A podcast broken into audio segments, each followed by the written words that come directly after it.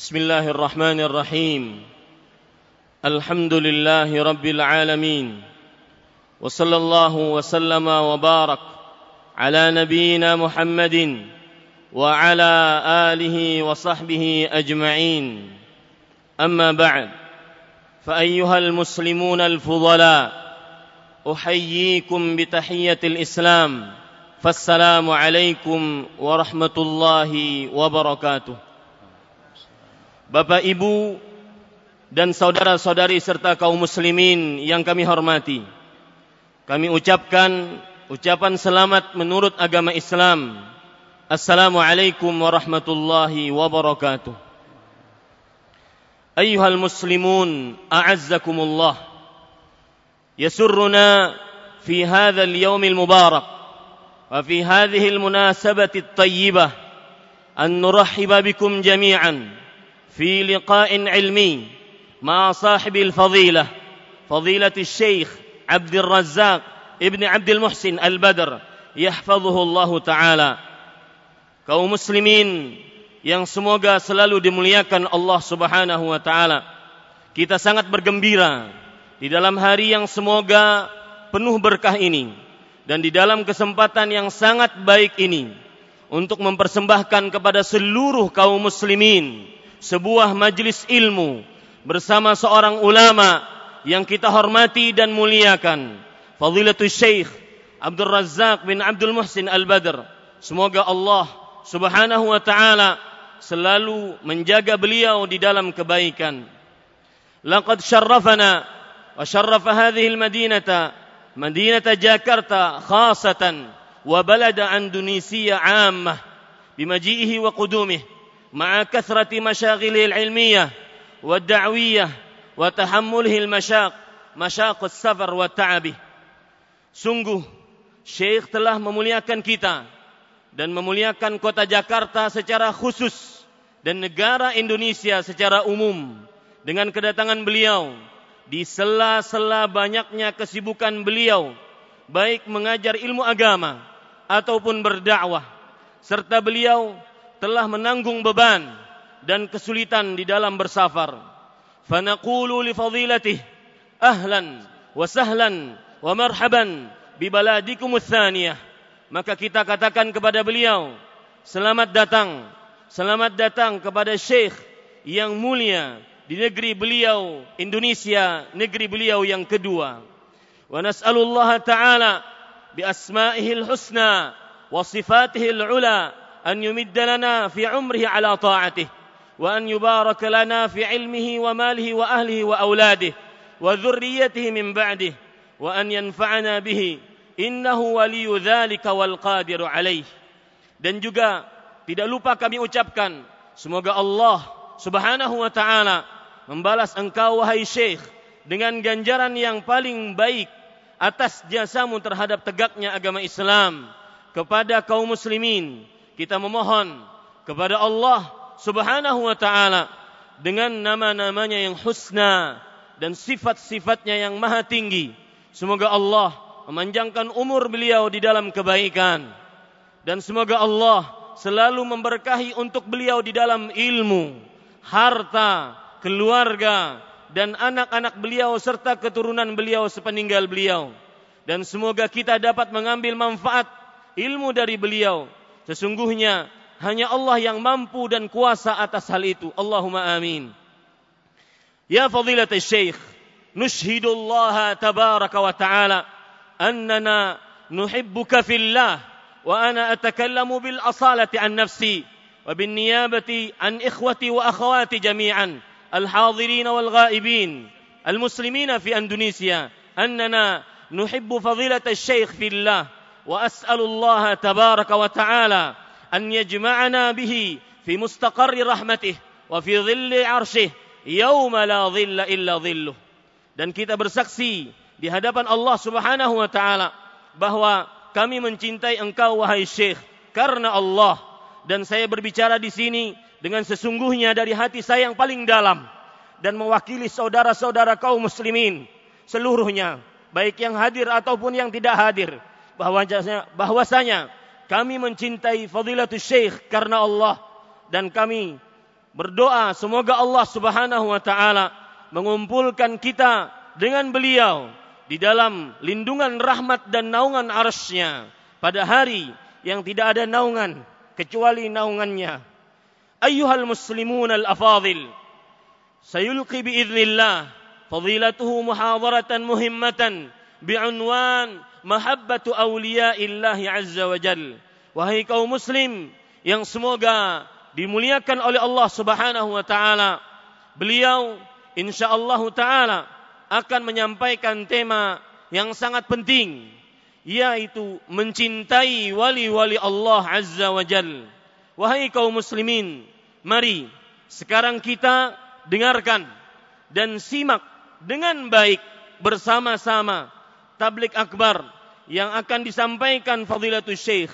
Wal an natrukul majal li fadilatihi bi an yabda muhadaratahu fal yatafaddal mashkuran ma'jura.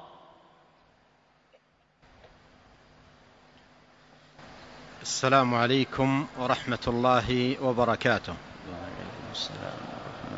بسم الله الرحمن الرحيم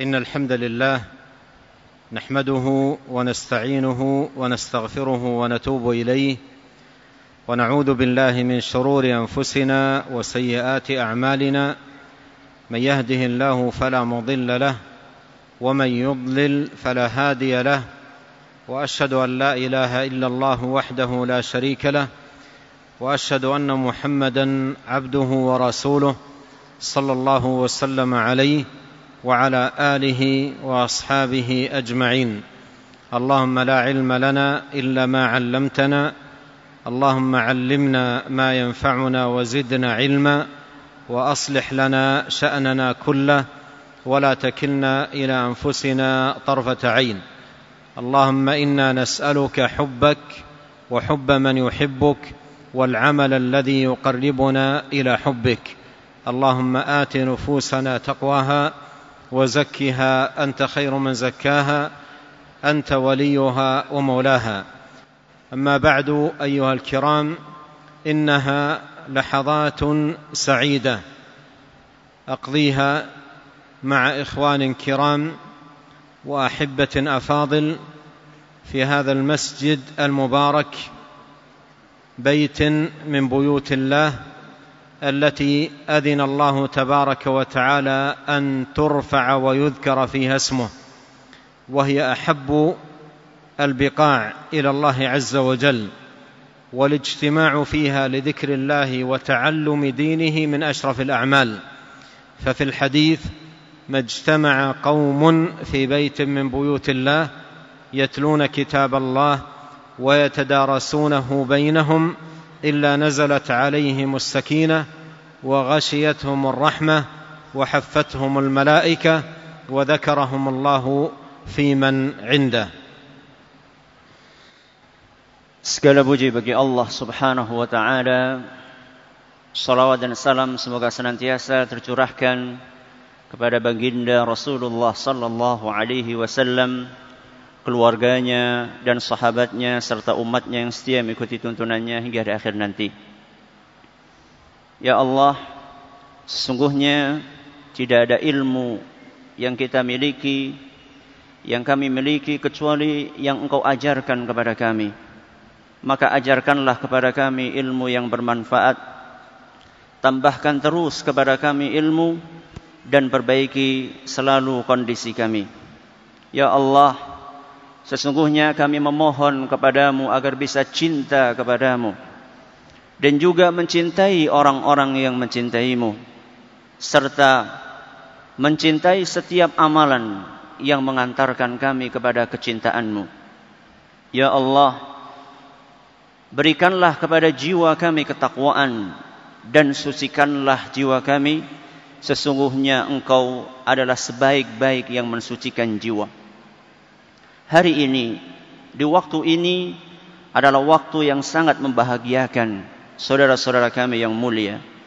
Kita semua berkumpul di salah satu di antara rumah-rumah Allah Azza wa Jal. Yang memang diizinkan oleh Allah subhanahu wa ta'ala untuk diangkat, untuk mensyiarkan ajaran Islam. Tempat ini adalah merupakan tempat yang paling dicintai oleh Allah subhanahu wa ta'ala. Dan apa yang kita lakukan saat ini, yaitu berkumpul untuk mempelajari agama adalah salah satu ibadah yang sangat mulia. Sebagaimana dijelaskan oleh Nabi kita Muhammad sallallahu alaihi wasallam, "Majtama'a qaumun fi baitin min buyutillah yatluna kitaballahi wa yatadarasunahu bainahum." Seandainya ada sekelompok orang yang berkumpul di salah satu di antara rumah-rumah Allah, di dalamnya mereka membaca Al-Quran, mempelajarinya, illa nazalat alaihimus sakinah. Melainkan mereka akan mendapatkan ketenangan di dalam jiwanya. humul malaikah dan akan dikelilingi oleh para malaikat di sekeliling kita semuanya. Wa ghasyiyatuhumur rahmah dan Allah Subhanahu wa taala akan meliputi kita dengan rahmat dan kasih sayang darinya. wadzakarahumullahu fiman indah. Dan Allah Subhanahu wa taala akan menyebut-nyebut nama kita dan membanggakan kita di hadapan para malaikat yang ada di sisinya.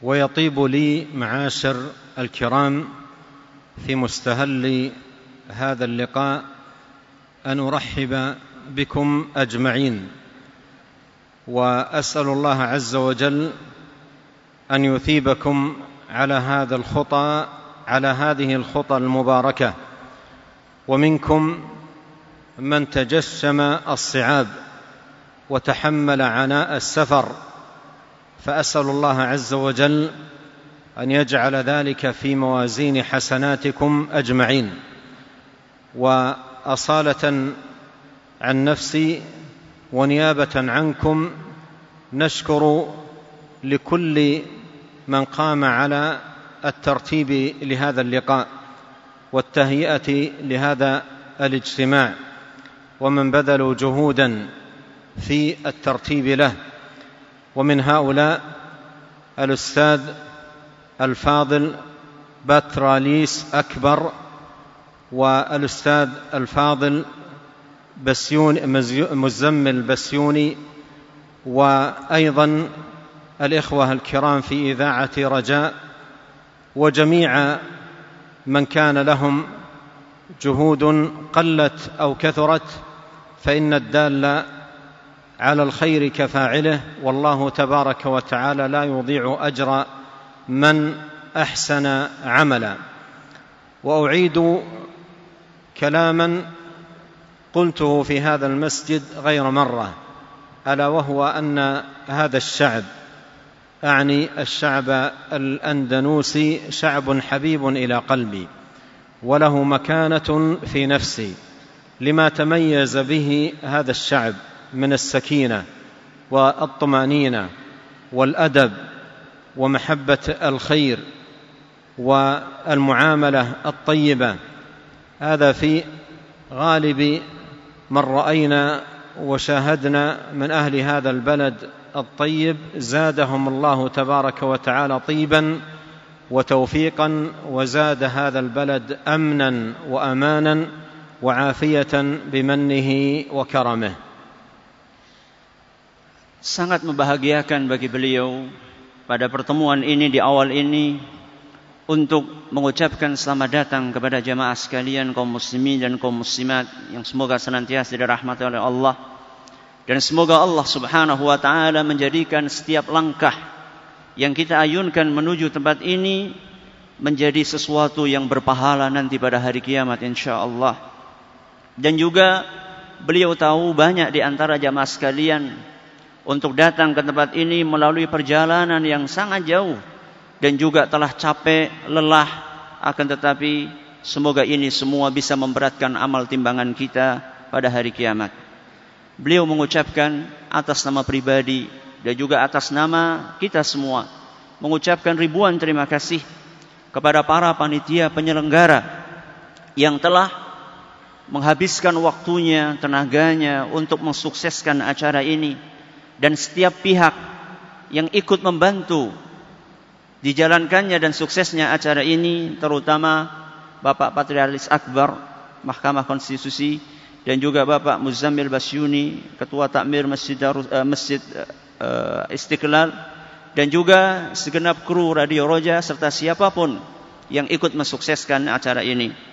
Sesungguhnya orang yang mengajarkan atau mengantarkan kepada kebaikan, maka dia akan mendapatkan pahala seperti orang yang mengajarkannya atau yang mengamalkannya. Dan beliau akan mengulangi sebuah kalimat yang berkali-kali beliau sampaikan di masjid ini bahwa masyarakat Indonesia, bangsa Indonesia memiliki kedudukan yang sangat spesial di hati beliau. Karena beliau melihat bahwa secara umum masyarakat Indonesia, rakyat Indonesia itu terkenal dengan kelembutannya, dengan sopan santunnya, dengan tutur katanya yang baik, keinginan untuk melakukan kebaikan, dan semoga Allah Subhanahu wa taala senantiasa menambahkan taufik kepada negeri kita dan semoga negeri kita senantiasa aman dan sentosa insyaallah. Wa nadkhul ma'asyar al وندخل معاشر الكرام في موضوع هذه الكلمة محبة أولياء الله ونبدأ موضوعنا بدعاء الله سبحانه وتعالى أن يعمر قلوبنا اجمعين بالمحبه الصادقه لاوليائه والا يجعل في قلوبنا غلا لاحد من اصفيائه ونساله تبارك وتعالى ان يغفر لنا ولاخواننا الذين سبقونا بالايمان والا يجعل في قلوبنا غلا للذين امنوا ونساله جل في علاه أن يرزقنا حبه وحب من يحبه والعمل الذي يقربنا إلى حبه InsyaAllah kita akan mengawali kajian kita yaitu mencintai wali-wali Allah subhanahu wa ta'ala. Dan kita awali kajian ini dengan berdoa kepada Allah subhanahu wa ta'ala. Semoga Allah berkenan untuk mengaruniakan kepada kita kecintaan yang sejati kepada para wali-wali Allah subhanahu wa ta'ala. dan semoga Allah membersihkan hati kita dari kebencian, dari kedengkian kepada orang-orang mulia pilihan-pilihan Allah Subhanahu wa taala dan juga dan juga semoga Allah mengampuni saudara-saudara kita yang terlebih dahulu mendahului kita yang telah wafat menghadap kepada Allah dengan membawa keimanan ya Allah jadikanlah kami senantiasa mencintaimu dan mencintai orang-orang yang mencintaimu serta mencintai amalan yang bisa mengantarkan kepada kecintaan kepadamu. وينبغي أن نعلم معاشر الكرام أن محبة أولياء الله تعد في الإسلام قربة من القرب التي يتقرب بها المسلم إلى الله تبارك وتعالى بل إنها من أوثق عرى الإيمان ومن اعظم الخصال التي يستكمل بها الاسلام وقد جاء في الحديث الصحيح عن نبينا صلى الله عليه وسلم انه قال اوثق عرى الايمان الحب في الله والبغض في الله وجاء في الحديث الصحيح ان نبينا صلى الله عليه وسلم قال من احب لله وابغض لله واعطى لله ومنع لله فقد استكمل الإيمان وهذا وبهذين الحديثين يعلم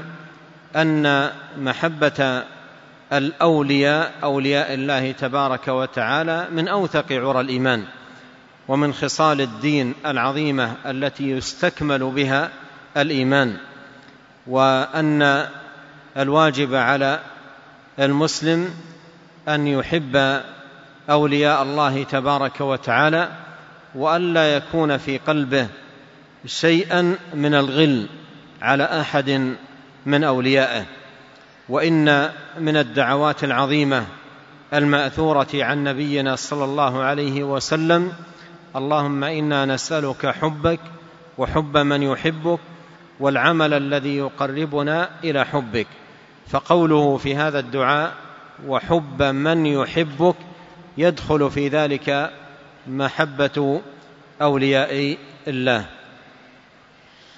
Pertama perlu kita ketahui bahwasannya mencintai para wali Allah adalah merupakan salah satu amal ibadah yang disyariatkan di dalam agama kita. Dengan mencintai Allah, kita akan lebih dekat kepada Allah Subhanahu wa taala. Sebab mencintai wali Allah adalah merupakan salah satu tali simpul keimanan yang paling kuat. Di dalam sebuah hadis sahih, Rasulullah sallallahu alaihi wasallam bersabda, "Awthaqu 'ural iman al-hubbu fillahi wal bughdhu fillah." Simpul keimanan yang paling kuat adalah ketika kita cinta karena Allah dan juga membenci karena Allah Subhanahu wa taala. Di dalam hadis yang lain, Rasulullah sallallahu alaihi wasallam bersabda, Man ahabba lillahi wa abghadha lillah. Barang siapa yang mencintai orang lain karena Allah dan membenci orang lain juga karena Allah. Wa a'ta lillahi wa mana'a lillah.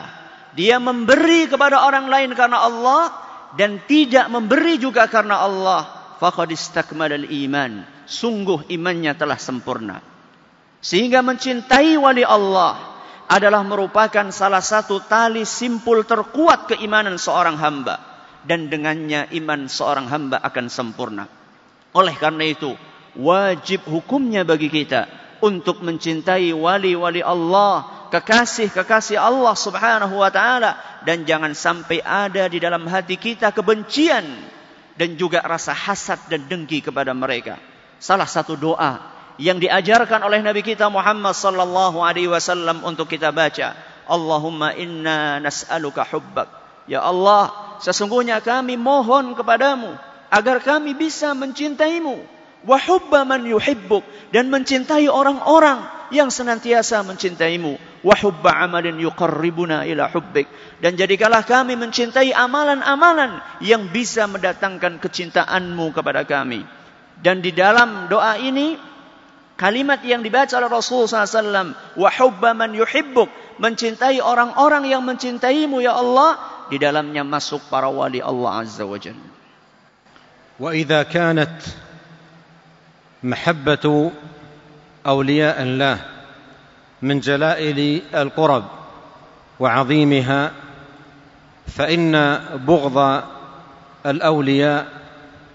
ومعاداتهم يعد من الذنوب العظيمه بل من كبائر الاثام لان بغضهم لا يكون الا عن مرض في القلب وخلل في الايمان ولهذا جاء في الحديث الصحيح المخرج في صحيح البخاري من حديث ابي هريره ان النبي صلى الله عليه وسلم قال فيما يرويه عن ربه تبارك وتعالى أنه قال من عادى لي وليا فقد آذنته بالحرب من عادى لي وليا فقد آذنته بالحرب وهذا فيه أن معاداة أولياء الله عز وجل موجب لحرب الله عز وجل لمن كان معاديا لهم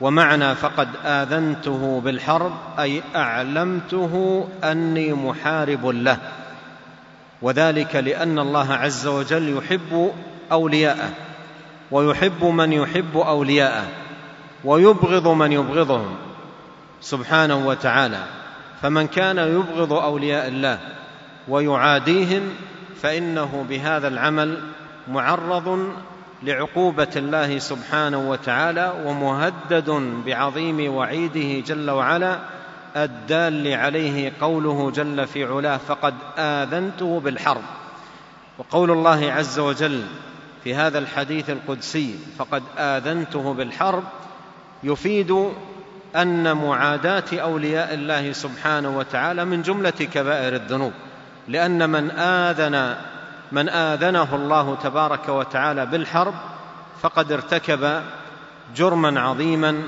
وذنبا كبيرا من كبائر الذنوب وهذا كله يدلنا على عظم خطر معاداه اولياء الله سبحانه وتعالى وبغضهم wa bughdihim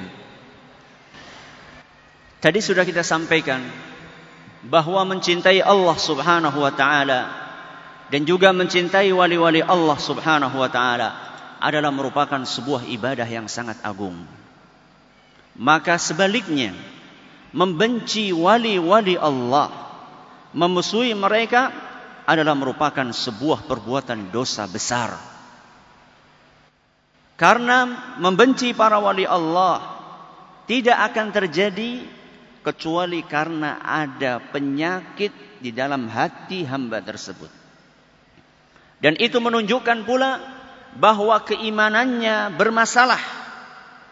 Rasulullah sallallahu alaihi wasallam dalam sebuah hadis yang sahih yang diriwayatkan oleh Imam Bukhari dari seorang sahabat Nabi SAW yang bernama Abu Hurairah radhiyallahu anhu. Beliau bersabda, Allah Subhanahu wa taala berfirman, "Man 'ada waliyan faqad adantuhu bil harb."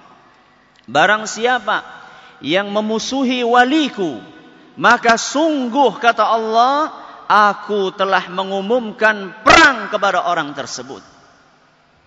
Para ulama kita menjelaskan bahwa hadis ini menunjukkan membenci para wali Allah adalah merupakan sebuah dosa besar. Karena itu Allah Subhanahu wa taala mengumumkan perang kepada orang tersebut. Kenapa bisa demikian? Karena Allah Subhanahu wa taala mencintai para wali-walinya dan mencintai orang-orang yang mencintai para walinya. Begitu pula sebaliknya, Allah Subhanahu wa taala membenci orang-orang yang membenci para wali-walinya. Oleh karena itu, merupakan sebuah bahaya besar bahwa membenci para wali-wali Allah, bahkan itu termasuk dosa yang besar. نعم al-Kiram. إن الواجب على كل مسلم أن يجمع لأولياء الله تبارك وتعالى بين أمرين أمر يتعلق بالقلب وآخر يتعلق باللسان جمعهما الله تبارك وتعالى في قوله سبحانه والذين جاءوا من بعدهم يقولون ربنا اغفر لنا ولاخواننا الذين سبقونا بالايمان ولا تجعل في قلوبنا غلا للذين امنوا ربنا انك رؤوف رحيم فيجمع لهم بين هذين الامرين اللذين دلت عليهما هذه الايه الكريمه من سوره الحشر الاول سلامه اللسان فلا يكون في لسان المرء تجاه أولياء الله تبارك وتعالى إلا الذكر بالخير والدعاء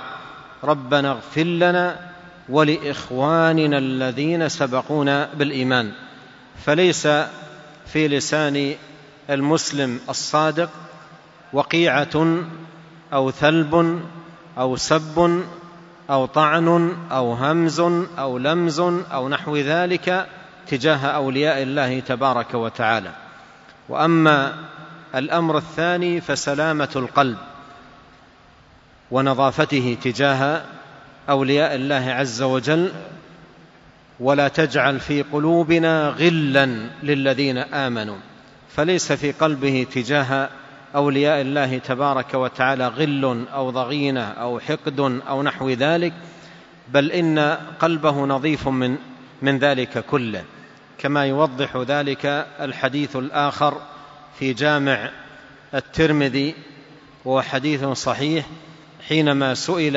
النبي صلى الله عليه وسلم أي الناس أفضل قال صدوق اللسان مخموم القلب قالوا يا رسول الله هذا صدوق اللسان عرفناه فما مخموم القلب قال عليه الصلاة والسلام التقي النقي الذي لا إثم فيه ولا بغي ولا حقد ولا حسد.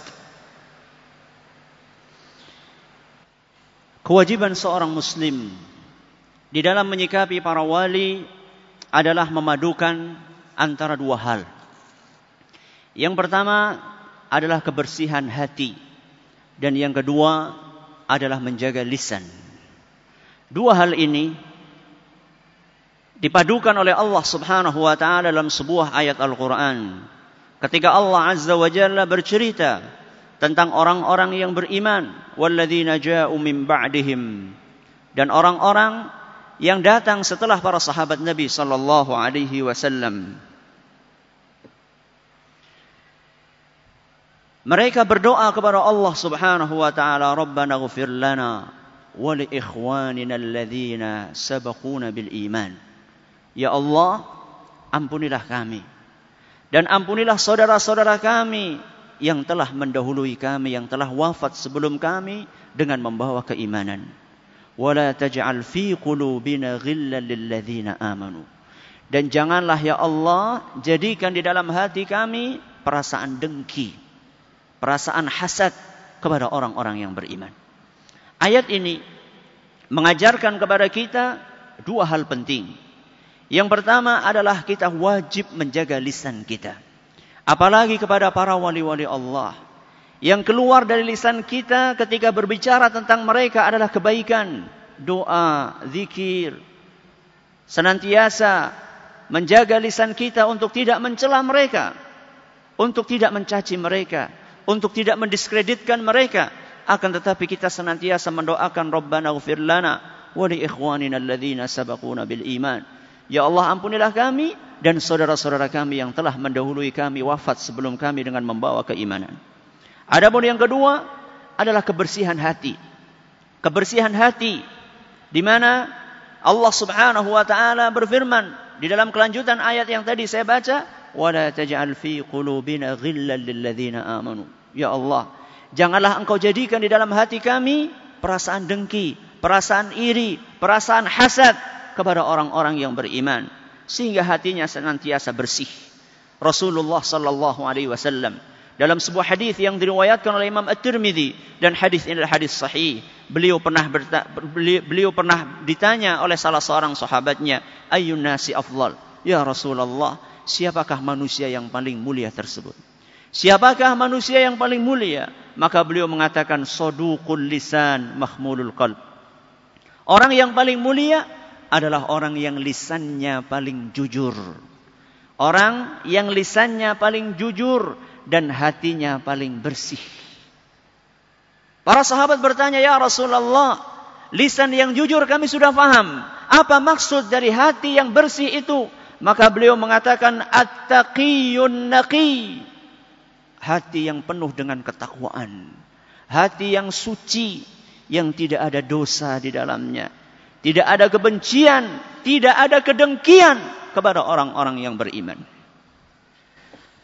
وإذا كانت محبة الأولياء من القرب العظيمة فإن المسلم مطلوب منه أن يعرف أولياء الله سبحانه وتعالى والا يشتبه عليه امرهم بامر غيرهم ممن يدعي لنفسه ما ليس له وهذا باب عظيم من ابواب العلم بهذه المساله الجليله فانه اذا اشتبه الامر على الانسان انزل الامور في غير منازلها وضعها في غير محلها وإن أعظم الأولياء وأفضلهم شأنا أنبياء الله سبحانه وتعالى فإن أنبياء الله هم خير أوليائه وأفضل أصفيائه وأحب عباده إليه تبارك وتعالى فإن كل نبي ولي من أولياء الله فإن كل نبي ولي من أولياء الله تبارك وتعالى والنبوة تجمع أوصافا عديدة من جملتها الولاية فإن الولاية حسن التقرب إلى الله عز وجل والأنبياء هم قدوة البشر في حسن التقرب إلى الله عز وجل ثم يأتي من بعد الأنبياء أتباعهم بإحسان ولا سيما صحابة النبي الكريم عليه الصلاة والسلام الذين هم أفضل الناس بعد الأنبياء كما قال الله سبحانه وتعالى كنتم خير أمة أخرجت للناس ولهذا فإن أفضل الأولياء بعد الأنبياء صديق الأمة أبو بكر رضي الله عنه ثم عمر الفاروق رضي الله عنه وهكذا سائر الصحب الكرام فهؤلاء صفوة الأولياء وقدوة الأصفياء وخيار عباد الله تبارك وتعالى ثم يأتي من بعدهم من اتبعهم بإحسان وسار على منهاجهم كما قال الله سبحانه وتعالى والسابقون الأولون من المهاجرين والأنصار والذين اتبعوهم بإحسان Setelah kita mengetahui bahwasannya mencintai wali Allah adalah merupakan salah satu ibadah yang sangat mulia, maka tentunya wajib bagi kita untuk mengetahui siapakah para wali tersebut. Siapakah wali-wali Allah tersebut? Sebab ketika kita tidak memahami siapa wali-wali tersebut, bisa jadi akan tercampur antara yang wali dengan yang bukan wali. Sehingga akan mencintai sesuatu yang atau orang yang bukan wali atau membenci yang wali. Oleh karena itu, masalah ini mengetahui siapakah wali Allah adalah sebuah masalah yang sangat urgen untuk kita ketahui. Pertama, wali Allah yang paling istimewa, kekasih Allah yang paling tinggi derajatnya adalah para nabi dan para rasul. Para nabi dan para rasul alaihi wassalatu wassalam. Sebab mereka adalah manusia-manusia yang paling dicintai oleh Allah Azza wa Jalla di muka bumi ini. Karena itu para ulama kita mengatakan bahwa setiap nabi adalah wali. Karena para nabi memiliki akhlak-akhlak yang sangat mulia, kriteria-kriteria yang sangat tinggi, yang diantaranya adalah kedekatan mereka kepada Allah Subhanahu wa taala. Bahkan mereka merupakan panutan yang harus kita contoh ketika kita mendekatkan diri kita kepada Allah Subhanahu wa taala. Setelah mereka para nabi dan para rasul, maka para sahabat Nabi sallallahu alaihi wasallam. Sesungguhnya para sahabat Nabi Sallallahu Alaihi Wasallam adalah manusia yang paling utama di muka bumi ini setelah para Nabi dan para Rasul. Allah Subhanahu wa taala berfirman, "Kuntum khaira ummatin ukhrijat linnas." Kalian wahai para sahabat adalah merupakan sebaik-baik manusia. Kalian para sahabat adalah merupakan sebaik-baik manusia yang dilahirkan di muka bumi ini. Dan tentunya di antara para sahabat bertingkat-tingkat keutamaannya. Yang paling utama adalah Abu Bakar As-Siddiq radhiyallahu anhu kemudian Umar Ibnul Khattab radhiyallahu anhu dan juga sahabat-sahabat berikutnya yang lainnya. Setelah itu baru kemudian orang-orang yang setia mengikuti ajaran mereka. Allah Subhanahu wa taala berfirman, "Was-sabiquna al-awwaluna minal muhajirin."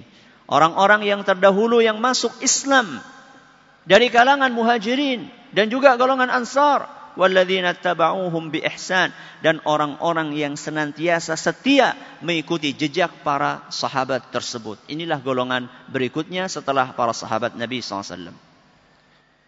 والولي من الولاية وهي القرب كما أن العدو من العداوة وهي البعد فولي الله هو المتقرب الى الله سبحانه وتعالى بما يحبه جل وعلا من صالح الأعمال وسديد الأقوال وكلما كان العبد أعظم تقربا إلى الله سبحانه وتعالى كان أعظم حظ ونصيب في الولاية ولهذا فإن أولياء الله سبحانه وتعالى يتفاوتون في الولاية بحسب تفاوتهم في التقرب إلى الله عز وجل فمن كان اعظم تقربا الى الله سبحانه وتعالى فانه اعظم حظا في الولايه ومن كان اقل فحظه منها اقل فحظ العبد من ولايه الله سبحانه وتعالى بحسب حظه من التقرب الى الله عز وجل اولئك الذين يدعون يبتغون الى ربهم الوسيله ايهم اقرب ويرجون رحمته ويخافون عذابه ان عذاب ربك كان محذورا Pertama, kita perlu mengetahui wali itu artinya apa. Di dalam bahasa Arab, wali itu diambil dari kata wilayah. Wilayah itu artinya adalah kedekatan. Jadi wali adalah orang yang dekat sama Allah Subhanahu wa taala. Dekat dengan apa? Dekat dengan kesolihan amalan yang mereka lakukan. Semakin solih amalan yang mereka lakukan, maka akan semakin dekat kedudukan mereka kepada Allah Subhanahu wa taala. Sebaliknya, semakin buruk amalan yang mereka lakukan, maka akan semakin jauh mereka dari Allah Azza wa Jalla. Makanya kewalian itu derajatnya bertingkat-tingkat, tidak satu level. Jadi kedekatan seorang hamba kepada Allah berbeda-beda. Semakin tinggi tingkat kesalehan seorang hamba, semakin banyak, semakin baik amal soleh yang dia lakukan, maka dia akan semakin dekat kepada Allah Azza wa Jal. Begitu pula sebaliknya. Semakin sedikit amalan soleh yang dia kerjakan, maka dia akan semakin jauh dari Allah Azza wa Jal. idha qila من هم أولياء الله ما صفتهم كيف السبيل إلى معرفتهم يقال الجواب على ذلك مبين في كتاب الله عز وجل فإن الله تبارك وتعالى قد بين صفات أوليائه في القرآن في آيات كثيرة وكذلك جاءت أحاديث عديدة عن رسول الله صلى الله عليه وسلم في بيان من هم أولياء الله تبارك وتعالى ويكفيك في هذا الباب آية واحدة من القرآن وحديثا واحدا عن الرسول الكريم عليه الصلاة والسلام نقتصر في لقائنا هذا على ذكرهما أما الآية فقول الله سبحانه وتعالى الا ان اولياء الله لا خوف عليهم ولا هم يحزنون كانه قيل من هم يا الله اولياؤك ما صفتهم ما اعمالهم قال الله جل وعلا الذين امنوا وكانوا يتقون ولهذا قال العلماء رحمهم الله تعالى اخذا من هذه الايه الكريمه من كان مؤمنا تقيا كان لله وليا فكلما كان العبد معتنيا بتحقيق الايمان وتحقيق التقوى كان له من الولايه النصيب بحسب حظه من الايمان وتقوى الله سبحانه وتعالى والايمان الذين امنوا يعني الايمان بالله ربا خالقا معبودا والايمان باسمائه تبارك وتعالى وصفاته والايمان بانه المعبود بحق ولا معبود بحق سواه وافراده تبارك وتعالى بالعباده وايضا يدخل في الايمان الايمان بكل ما امر الله سبحانه وتعالى بالايمان به من اصول الايمان العظيمه وقواعده المتينه كالايمان بالملائكه والايمان بالكتب والايمان بالرسل قال الله تعالى ليس البر أن تولوا وجوهكم قبل المشرق والمغرب ولكن البر من آمن بالله واليوم الآخر والملائكة والكتاب والنبيين وقال الله تعالى آمن الرسول بما أنزل إليه من ربه والمؤمنون كل آمن بالله وملائكته وكتبه ورسله واليوم الآخر ورسله لا نفرق بين أحد من رسله وقالوا سمعنا وأطعنا غفرانك ربنا وإليك المصير Ketika kita bertanya, apa sebenarnya kriteria para wali Allah tersebut? Sifat-sifatnya apa? Bagaimana kita mengetahui ini wali Allah, ini bukan? Jawaban dari pertanyaan tersebut ada di dalam Al-Quran. Dan juga ada dalam hadis-hadis Nabi Sallallahu Alaihi Wasallam.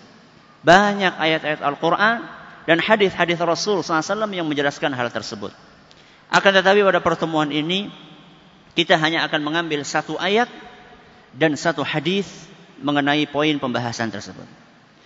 Adapun ayat dari Al-Qur'an adalah firman Allah Subhanahu wa taala, "Ala inna awliya Allah la Khufun 'alaihim wa lahum yahzanun." Ketahuilah bahwasannya para wali Allah mereka tidak tidak ada rasa takut di dalam hati mereka dan mereka tidak akan pernah merasa sedih.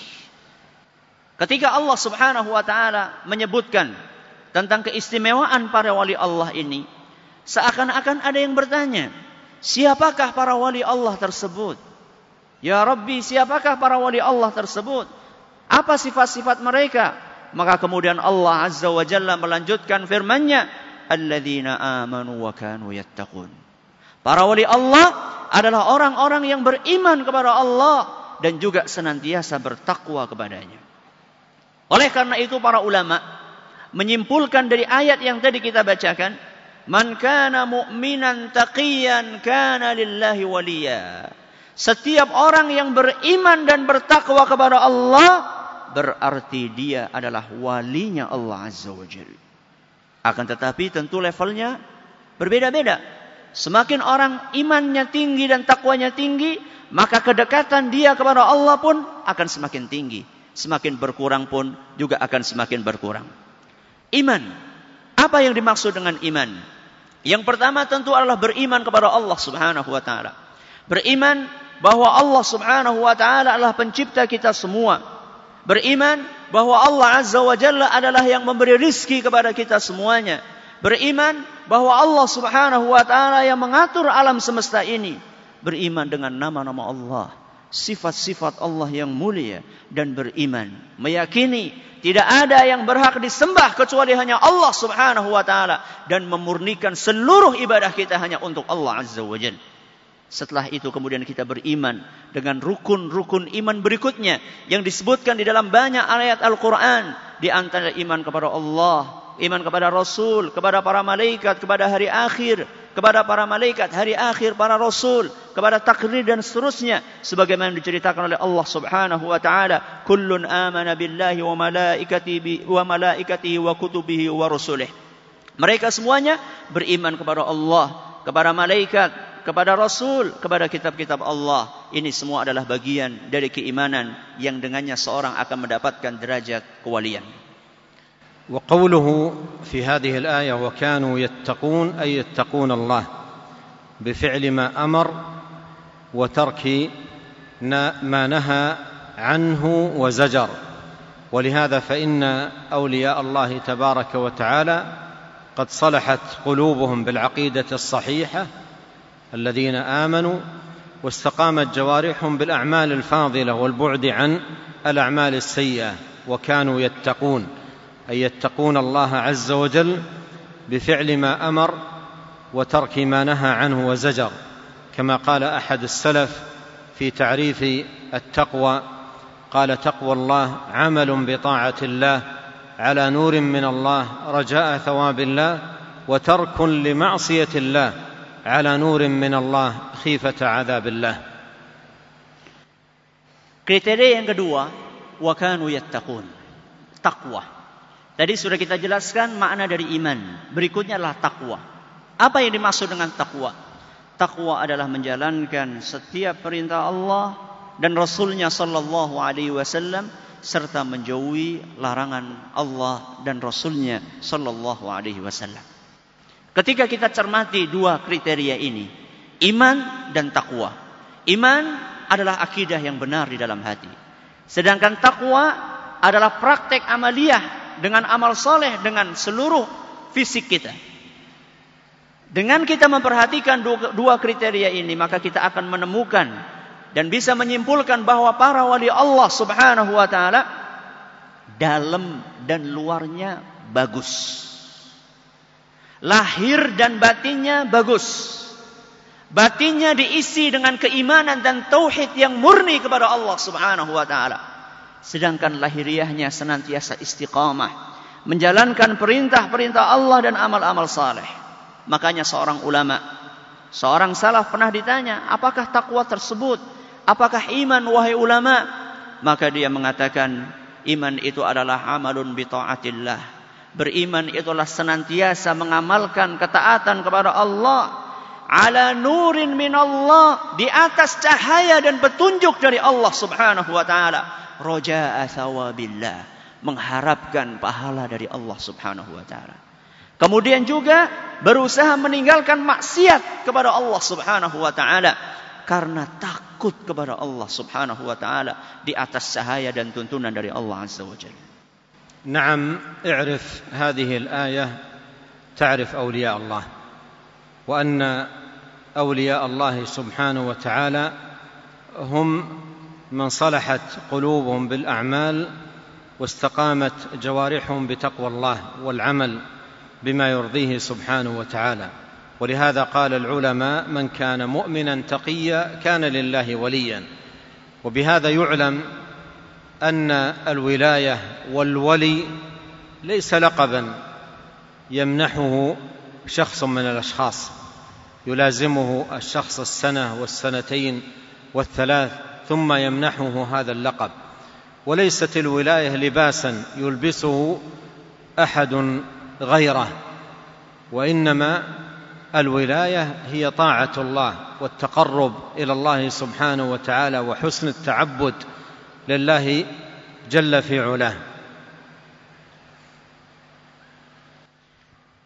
Ketika kita memahami ayat ini, maka kita akan faham wali Allah itu siapa. Jadi wali Allah adalah orang yang hatinya murni, bersih dengan keimanan kepada Allah dan lahiriahnya senantiasa istiqamah menjalankan perintah Allah, menjauhi larangannya. Sebagaimana yang tadi disampaikan, para ulama mengatakan man kana mu'minan taqiyan kana lillahi waliya. Barang siapa yang beriman dan bertakwa, maka dia adalah walinya Allah Subhanahu wa taala. Maka dari dari sini kita bisa mengetahui bahwa wali bukan label. Wali bukan julukan yang diberikan oleh seseorang kepada orang lain. Asal dipasang setahun, dua tahun, tiga tahun, kemudian dilepas kapan ini. Tidak. Dan wali juga bukan pakaian khusus yang dipakaikan oleh seseorang kepada orang yang lain bukan. Akan tetapi wali atau kewalian adalah ketika seorang hamba mendekatkan dirinya kepada Allah Subhanahu wa taala, menjalankan perintah-perintahnya dan menjauhi larangan-larangannya. لا يختص أولياء الله عن الناس بنوع مثلا من اللباس يتميزون به فإن سيد الأولياء وإمام الأتقياء نبينا صلى الله عليه وسلم كان يلبس من ألبسة الناس ويقول في الحديث البس ما شئت وليست الولاية لقب يلقب به الشخص أو يميز نفسه به عن الناس وإنما الولاية إيمان وتقوى لله وعمل بطاعة الله وحسن تقرب إلى الله سبحانه وتعالى Para wali itu tidak mesti memiliki pakaian yang berbeda dengan pakaian orang yang lain. Para wali tersebut tidak mesti harus memakai pakaian yang menunjukkan derajat kewaliannya, pakaian khusus yang menunjukkan derajat kewaliannya. Karena sesungguhnya wali yang paling tinggi kedudukannya, yang paling tinggi levelnya yaitu Nabi kita Muhammad sallallahu alaihi wasallam berpakaian seperti umumnya para sahabatnya. Berpakaian biasa seperti umumnya para sahabat. Dan wali bukan label, bukan julukan yang harus diberikan oleh seseorang kepada orang yang lain. Akan tetapi sesungguhnya kewalian adalah ketakwaan kepada Allah, keimanan kepada Allah, kedekatan seorang hamba kepada Allah Azza wa Jal dengan menjalankan ibadah-ibadah yang disyariatkan olehnya. Wa amma al-hadith فهو مخرج في صحيح البخاري وقد قال عنه أهل العلم إنه أصح حديث روي عن النبي صلى الله عليه وسلم في ذكر الأولياء وأشرف حديث روي عن النبي صلى الله عليه وسلم في شأن الأولياء وهو يعرف عند أهل العلم بحديث الأولياء ويعرف أيضا بحديث الولي هو حديث مشهور معروف خرجه الإمام البخاري في كتابه الصحيح من حديث أبي هريرة أن النبي صلى الله عليه وسلم قال من عادى لي وليا فقد آذنته بالحرب وما تقرب إلي عبدي بشيء أحب إلي مما افترضته عليه ولا يزال عبدي يتقرب الي بالنوافل حتى احبه فاذا احببته كنت سمعه الذي يسمع به وبصره الذي يبصر به وبصره الذي يبصر به ويده التي يبطش بها ورجله التي يمشي عليها ولئن سالني لاعطينه ولئن ولئن لئن سألني لأعطينه ولئن استعاذ بي لأعيدنه هذا حديث عظيم في ذكر الأولياء وفي ذكر أوصاف أولياء الله سبحانه وتعالى لأن الله سبحانه وتعالى قال في هذا الحديث القدسي من عادى لي وليا فقد آذنته بالحرب كأنه قيل يا الله من هم أولياؤك الذين من عاداهم فقد آذنته بالحرب فجاء الجواب في هذا الحديث القدسي ما تقرب إلي عبدي بشيء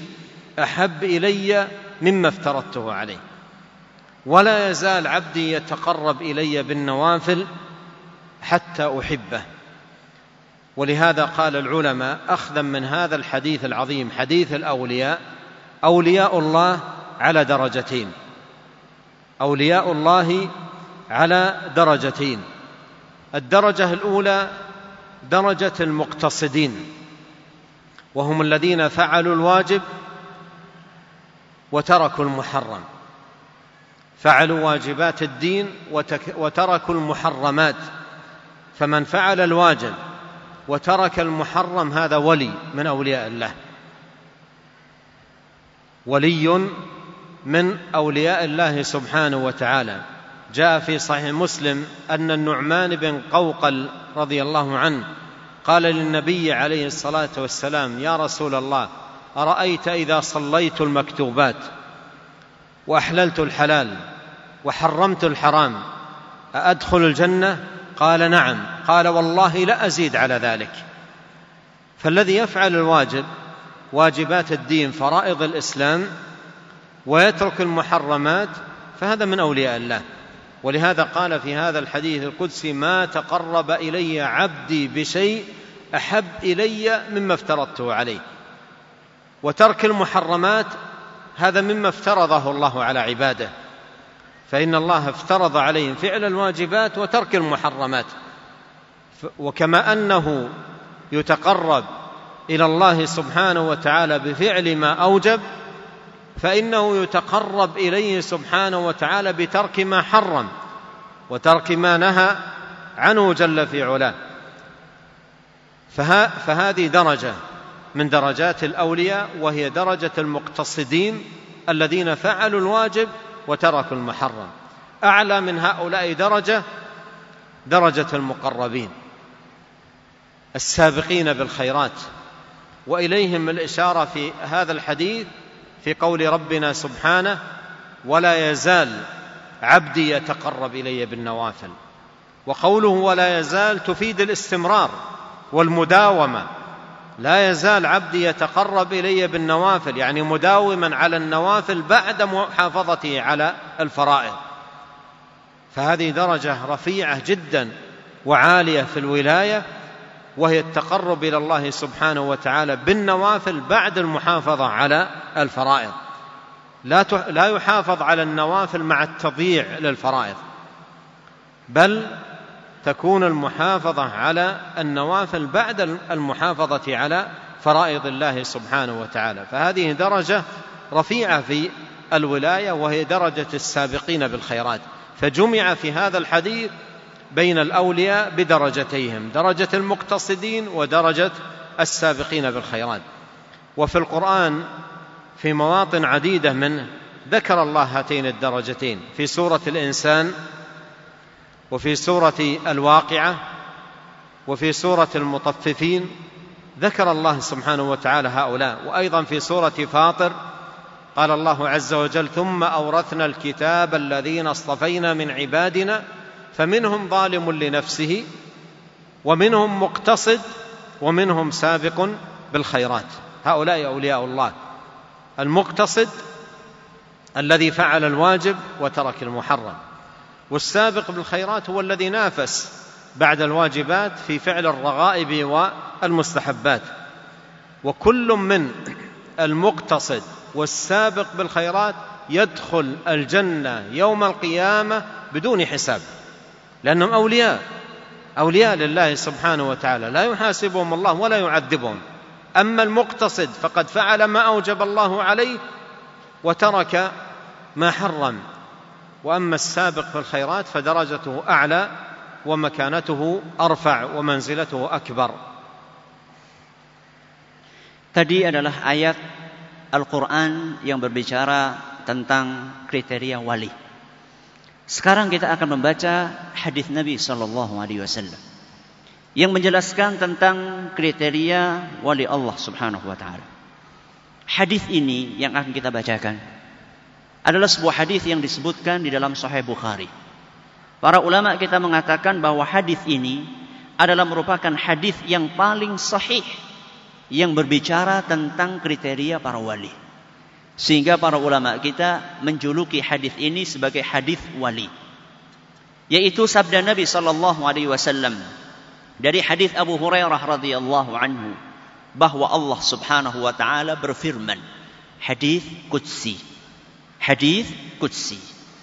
Allah Subhanahu wa taala berfirman, "Man 'ada li waliyan faqad adantuhu bil harb."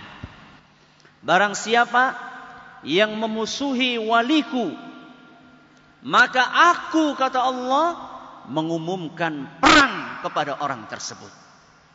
Wa ma taqarraba ilayya 'abdi bi syai'in ahabba ilayya mimma aftaratu 'alaihi. Tidak ada suatu amalan yang dilakukan oleh seorang hamba untuk mendekatkan dirinya kepada Allah yang lebih aku cintai dibandingkan amalan-amalan yang kuwajibkan atas mereka. Wala yazalu abdi yataqarrabu ilayya bin nawafil hatta uhibbah. Dan hambaku seandainya dia terus menerus melakukan amalan-amalan yang sunnah maka aku akan mencintai hambaku itu. Wa idza ahbabtuhu Seandainya aku mencintai hambaku, maka aku akan bimbing pendengaran dia. Aku akan bimbing penglihatan dia. Aku akan bimbing setiap gerakan tangan dan kaki dia. Wala in sa'alani la'u'tiyannah. Andaikan dia minta kepada kepadaku niscaya aku akan berikan. Wala in nista'adhani la'u'idhannah. Seandainya dia mohon perlindungan kepadaku, maka aku akan lindungi dia. Ini adalah merupakan hadis yang sangat agung. Hadis yang berbicara tentang kriteria wali-wali Allah Subhanahu wa taala. Ketika Allah berfirman, "Man 'ada waliyan faqad adantuhu bil harb." Barang siapa yang memusuhi waliku, maka sungguh aku mengumumkan perang kepada orang tersebut. Setelah Allah menyampaikan kalimat ini, seakan-akan ada yang bertanya, "Siapakah walimu ya Allah?" Yang tidak boleh kami benci siapakah dia ya Allah? Maka kemudian Allah Subhanahu wa taala menjawab, "Wa ma taqarraba ilayya 'abdi bi syai'in ahabba ilayya mimma aftaratu 'alaihi." Para waliku adalah orang-orang yang senantiasa mendekatkan dirinya kepadaku dengan amalan-amalan yang wajib kemudian mengiringinya dengan amalan-amalan yang sunnah. Dari hadis ini, para ulama kita menyimpulkan bahwa wali Allah ada dua level. Ada dua level.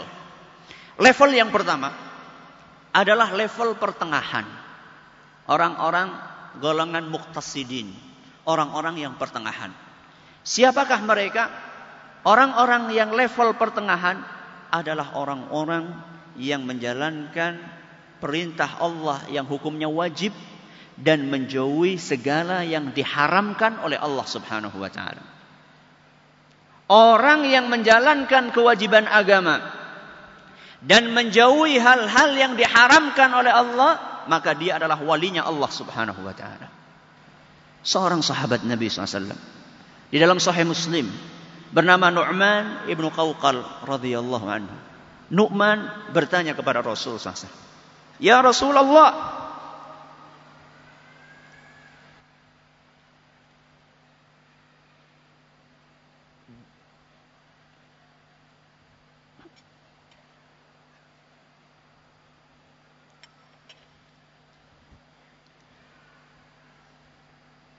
Andaikan aku menjalankan sholat lima waktu. Menghalalkan yang halal.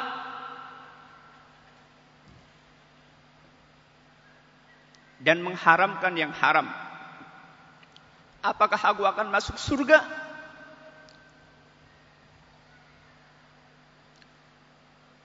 Maka Nabi mengatakan, iya, engkau akan masuk surga. Maka Nu'man pun mengatakan, Wallahi demi Allah, Aku tidak akan menambah.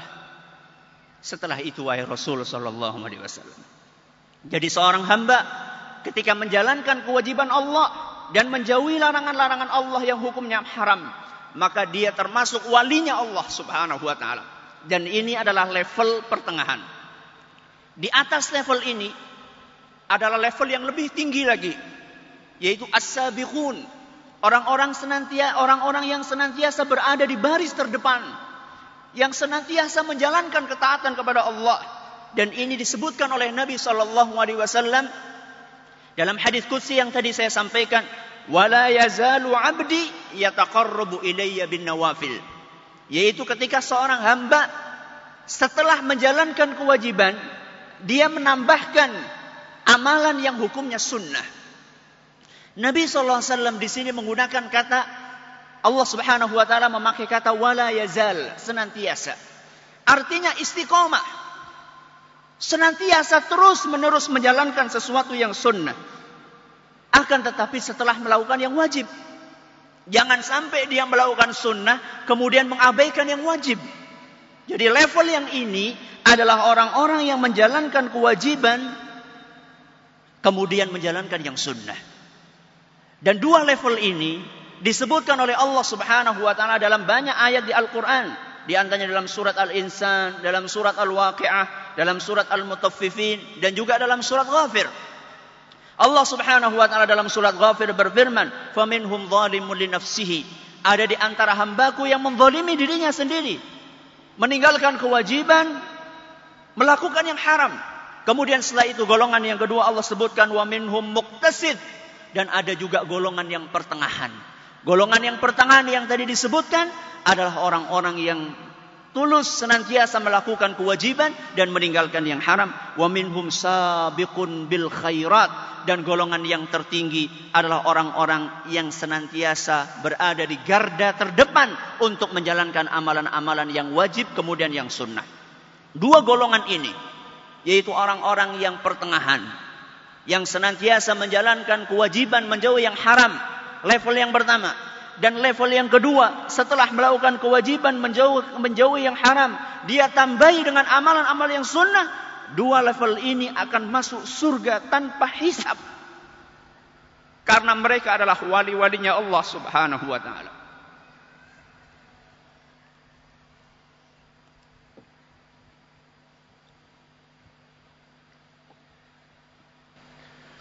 وهؤلاء الأولياء أولياء الله عز وجل بصنفيهم المقتصدين والسابقين بالخيرات مبثوثون في الأمة لا يختصون كما قدمت بلباس معين ولا يختصون بألقاب معينة ولا أيضا الشأن فيه كالدراسات المنتظمه يلازم شيخا ثم يلقبه بهذا اللقب وانما هم من احسنوا في التقرب الى الله بينهم وبين الله صادقين في اللجوء الى الله ولا سيما في فعل واجبات الدين وفرائض الاسلام والبعد عن المحرمات والاثام ولهذا فان هؤلاء الاولياء منهم من هو فلاح في مزرعته ومنهم من هو عامل في مصنع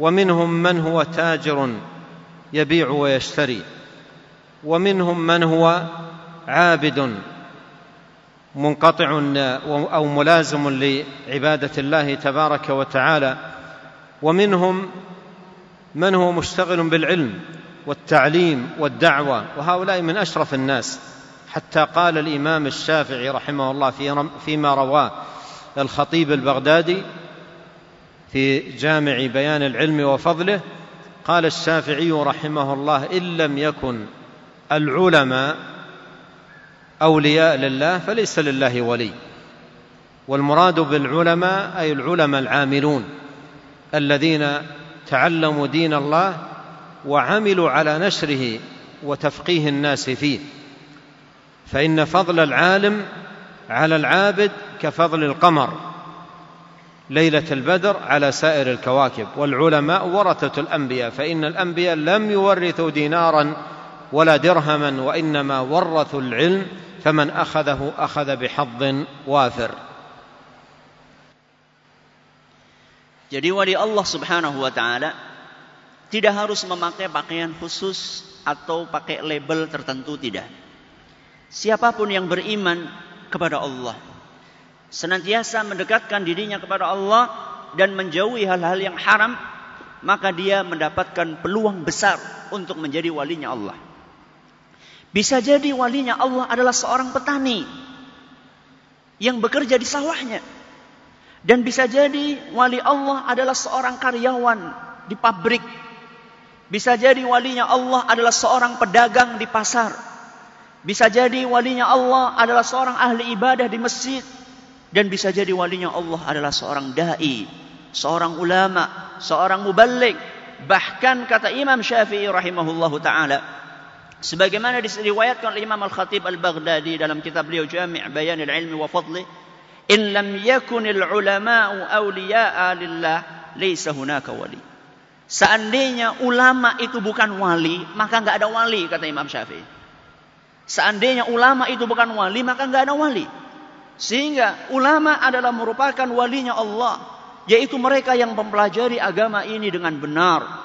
Dengan teliti. Kemudian mendakwah, mengamalkannya dan mendakwahkannya kepada umat manusia. Karena sesungguhnya Rasulullah sallallahu alaihi wasallam menjelaskan fadlul alimi 'alal 'abid ka fadlil qamari lailatal badri 'ala sairil kawakib. Sesungguhnya keutamaan ulama dibandingkan ahli ibadah, keutamaan ulama dibandingkan ahli ibadah seperti keutamaan bulan purnama dibandingkan bintang-bintang yang ada di langit. Kemudian para ulama adalah pewarisnya para nabi.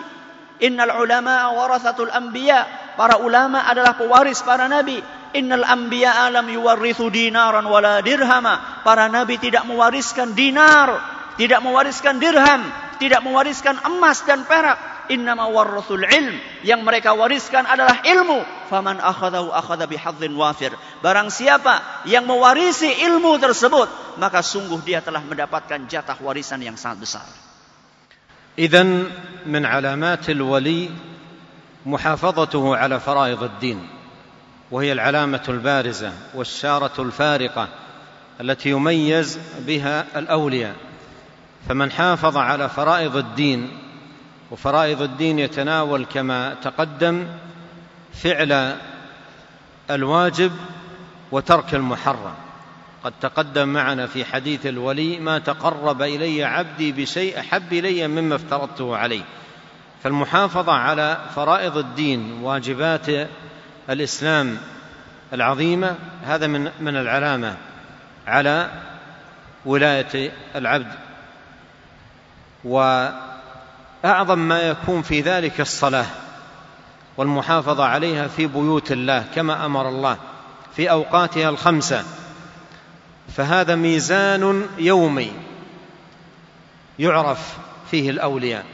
أما من يفتقد في المساجد ويضيع الصلاة في بيوت الله ويتهاون فيها ويفرط في أدائها في بيوت الله هذا ليس من علامات الخير ولا من أمراته وكذلك إذا, الشخص إذا كان الشخص متهاونا في ارتكاب المحرمات وفعل الموبقات وارتياد أماكنها وفعلها هذا ليس من علامات الخير فمن علامات أولياء الله سبحانه وتعالى عنايتهم بفرائض الدين ومواظبتهم عليها واهتمامهم بها وبعدهم عن ما حرم الله سبحانه وتعالى على عباده Jadi ciri utama seorang wali adalah ketika dia senantiasa menjaga kewajiban-kewajiban agama. Dia melakukan apa yang diwajibkan oleh Allah dan menjauhi apa yang diharamkan oleh Allah Subhanahu wa taala. Dan di antara kewajiban terbesar yang diwajibkan oleh Allah atas umat ini adalah sholat lima waktu. Dan sholat lima waktu adalah merupakan barometer harian seorang wali. Jadi kalau pengen tahu wali itu seperti apa, pertama lihat sholatnya. Apakah dia sholat lima waktunya baik di masjid? Sesuai dengan apa yang diajarkan oleh Rasulullah Sallallahu Alaihi Wasallam? Atau jarang kelihatan di masjid? Seandainya dia jarang kelihatan di masjid, suka mengundur-undur waktu salat, maka dia bukan wali. Wali Allah subhanahu wa ta'ala adalah orang yang senantiasa menjalankan sholat lima waktu tepat pada waktunya. Dan di masjid-masjid Allah subhanahu wa ta'ala terutama bagi kaum pria. Dan juga meninggalkan hal-hal yang diharamkan oleh Allah. Maksiat, perbuatan dosa. Seandainya ada seorang mengaku wali akan tetapi dia melakukan hal-hal yang diharamkan oleh Allah subhanahu wa ta'ala. Perbuatan maksiat dia lakukan. Maka ini bukan wali Allah subhanahu wa ta'ala. Jadi wali adalah orang yang senantiasa menjalankan perintah-perintah agama dan menjauhi larangannya.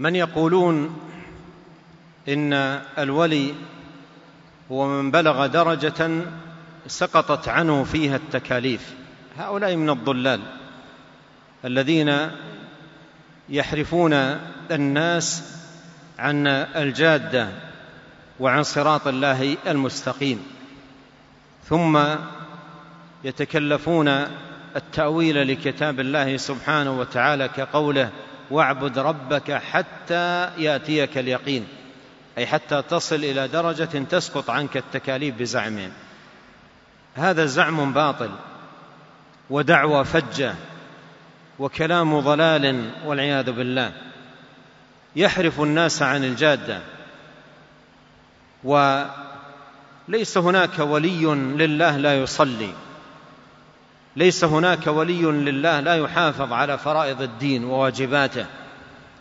بل الولاية تقرب إلى الله إلى الممات كما قال الله واعبد ربك حتى يأتيك اليقين أي الموت هذا هو معنى الآية اتقوا الله حق تقاته ولا تموتن إلا وأنتم مسلمون فعبادة الله مستمرة إلى الممات ولهذا نبينا عليه الصلاة والسلام في آخر نظرة ألقاها على أصحابه في يومه الذي مات فيه نظر إليهم مع نافذة بيته المطلة على المسجد وهم يصلون صلاة الفجر نظر إلى هؤلاء الأولياء أولياء الله أبي بكر وعمر وغيرهم من أصحابه رضي الله عنهم وهم يصلون صلاة الفجر فابتسم عليه الصلاه والسلام ابتسامه رضا وفرح بهذا الاجتماع على عباده الله هؤلاء اولياء الله عنايه بالمساجد محافظه على الفرائض مداومه على طاعه الله سبحانه وتعالى اما من يقول ان الاولياء من يصلون الى درجه تسقط عنهم التكاليف او نحو ذلك هذا ضرب من ضروب الضلال والدجل والخرافه بل يقولون إن الولي يبلغ درجة يكون أعلى فيها من أن يذهب إلى الكعبة ليطوف بها بل مقامه أعلى من ذلك يقول الكعبة هي التي تذهب إليه وتطوف به في مكانه هذا كله من الخرافة والدجل والضحك على الناس والاستخفاف بعقولهم وتضييعهم عن مفاهيم الاسلام الصحيحه القويمه المباركه عن هدايات هذا الدين التي جاءت في كتاب الله سبحانه وتعالى وسنه نبيه صلى الله عليه وسلم الى ادخال الناس في انواع من الخرافات التي ما انزل الله تبارك وتعالى بها من سلطان Jadi para wali adalah orang yang senantiasa menjalankan kewajiban agama, menjauhi hal yang diharamkan oleh Allah. Maka dari sini kita mengetahui kekeliruan sebagian orang yang mengatakan kalau orang sudah sampai derajat wali, maka dia sudah tidak wajib lagi untuk menjalankan perintah agama dan sudah bebas untuk menjalankan, melakukan apa yang diharamkan oleh Allah Subhanahu wa taala. Inilah sebuah pemahaman yang keliru yang menyimpang dari jalan yang lurus. Ya. Karena Allah Subhanahu wa taala berfirman, wa'bud rabbaka hatta ya'tiyakal yakin. Beribadahlah kalian kepada Allah sampai datangnya al-yakin. Sebagian dari mereka mengatakan yakin adalah sebuah derajat ketika seorang sudah sampai situ berarti dia sudah gugur dari kewajiban agama, bebas melakukan larangan-larangan agama. Ini sebuah pemahaman yang keliru. Pemahaman yang benar arti dari yakin adalah kematian. Wa'bud rabbaka hatta ya'tiyakal yakin. Yaitu beribadahlah kepada Allah sampai datangnya ajal. Sampai datangnya kematian. Dan itu selaras dengan ayat Al-Quran. Wala tamutunna illa wa antum muslimun. Dan janganlah kalian mati kecuali dalam keadaan Islam. Sebelumnya Allah memerintahkan ittaqullah bertakwalah kalian kepada Allah. Jadi takwa kepada Allah sampai kita menghadap kepada Allah Subhanahu wa taala. Maka contohlah para wali-wali Allah yang mulia, para nabi, para rasul, para sahabat radhiyallahu alaihim. Pada suatu hari Rasulullah sallallahu alaihi wasallam di hari beliau wafat. Di hari beliau wafat. Saat itu adalah waktu subuh Nabi Shallallahu Alaihi Wasallam karena saking beratnya sakitnya beliau tidak bisa sholat di masjid. Akan tetapi ada sebuah jendela dari rumahnya yang dengannya beliau bisa melihat orang-orang yang sedang sholat di masjid. Ternyata waktu itu sholat subuh. Nabi kita SAW melihat subhanallah. Para wali Allah, para sahabat berjejer-jejer. Dengan rapi sholat berjamaah di masjid. Abu Bakar, Umar, Uthman, Ali. Para sahabat Nabi SAW sholat. Itulah wali-wali Allah subhanahu wa ta'ala. Nabi begitu melihat para sahabatnya rajin, lurus sofnya. Wajah beliau berseri-seri melihat wali-wali Allah. Inilah seharusnya wali-wali Allah. Jadi bukan wali Allah yang mengatakan, oh saya sudah tidak wajib lagi melakukan ini dan itu. Karena sudah gugur dari kuku wajiban, Bukan. Ya. Apalagi ada di antara mereka yang kemudian mengatakan, kalau orang sudah sampai derajat wali, maka nggak perlu dia pergi ke Ka'bah. Ka'bah yang datang kepada dia. Subhanallah. Jadi kalau misalnya sudah sampai derajat kuali tertentu, dia nggak perlu pergi Ka'bah, nggak perlu tawaf keliling Ka'bah, malah Ka'bah yang tawaf mengelilingi dia. Nauzubillahi Ini adalah Inilah sebuah penyimpangan yang tidak sesuai dengan ajaran Islam yang benar yang dibangun di atas Al-Qur'an dan sunnah Nabi sallallahu alaihi wasallam. في أحد الكتب قال أحد هؤلاء إذا ذهبت الكعبة تطوف بالأولياء إلى أين يصلي الناس؟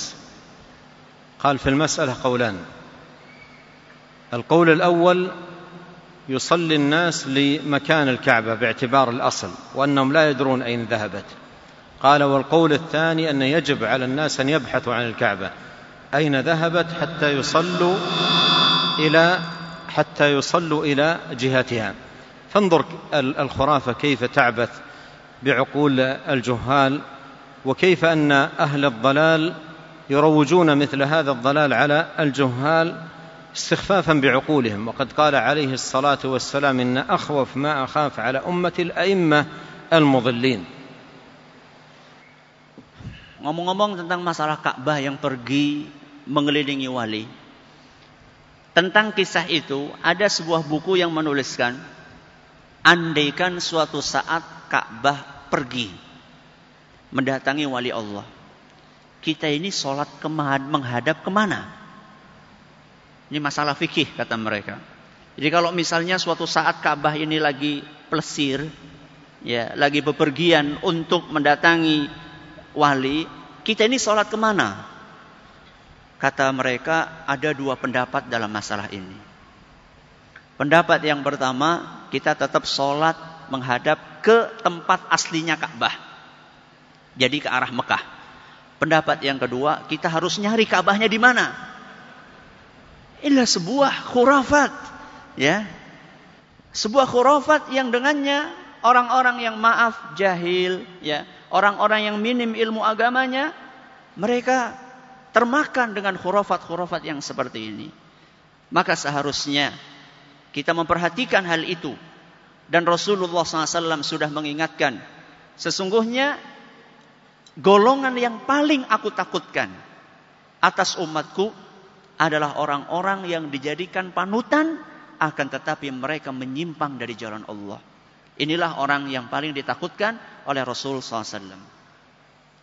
ومن علامات الولي أنه مهما اجتهد في التقرب إلى الله وحسن العمل لا يزكي نفسه عملا بقول الله تبارك وتعالى فلا تزكوا انفسكم هو اعلم بمن اتقى لا يزكي نفسه الصحابه ومن اتبعهم باحسان ما كانوا يزكون انفسهم ولهذا الولي لا يزكي نفسه لا يقول انا من الاولياء او انا ولي او انا مكانتي كذا لا يزكي نفسه بل لا يزال يرى نفسه مقصرا ولهذا الله سبحانه وتعالى يقول في سوره المؤمنين عندما ذكر صفات المؤمنين الكمل قال والذين يؤتون ما آتوا وقلوبهم وجلة أنهم إلى ربهم راجعون أم المؤمنين عائشة كما في المسند وغيره سألت النبي صلى الله عليه وسلم عن معنى هذه الآية قالت يا رسول الله أهو الرجل يزني ويسرق ويقتل ويخاف أن يعذب قال لا يا ابنة الصديق ولكنه الرجل يصلي ويصوم ويتصدق ويخاف أن لا يقبل وفي الآثار عن الصحابة نقول كثيرة جدا تبين هذه الحال الشريفة يقول عبد الله بن أبي مليكة أدركت أكثر من ثلاثين صحابيا كلهم يخاف النفاق على نفسه عبد الله بن عمر رضي الله عنه يقول لو أعلم أنها قبلت مني سجدة واحدة فهو خير لي من الدنيا وما فيها ما كانوا يزكون أنفسهم يقول الحسن البصري رحمه الله المؤمن جمع بين إحسان ومخافة والمنافق جمع بين إساءة وأمن المؤمن يحسن في العمل وفي الوقت نفسه يخاف يخاف أن لا يقبل منه عمله وأن يرد عليه عمله ولهذا لا يزال يجاهد نفسه في الخير وأعمال الخير والطاعة والتقرب إلى الله لكن لا يزكي نفسه بل يرجو الله سبحانه وتعالى أن يتقبل منه عمله انظر مثالا عجيبا في ذلك في قصة خليل الرحمن وهو يبني بيت الرحمن بأمر الرحمن سبحانه وتعالى قال الله تعالى وإذ يرفع إبراهيم القواعد من البيت وإسماعيل ربنا تقبل منا إنك أنت السميع العليم قال العلماء في كتب التفسير كان يقول هذه الدعوة مع كل حصاة كل حجر يبني به البيت يسأل الله أن يقبل منه نقل ابن كثير رحمه الله في تفسيره لهذه الآية عن وهيب بن الورد وهيب بن الورد أحد السلف قرأ هذه الآية فبكى قال خليل الرحمن ويبني بيت الرحمن بأمر الرحمن ويخاف أن لا يقبل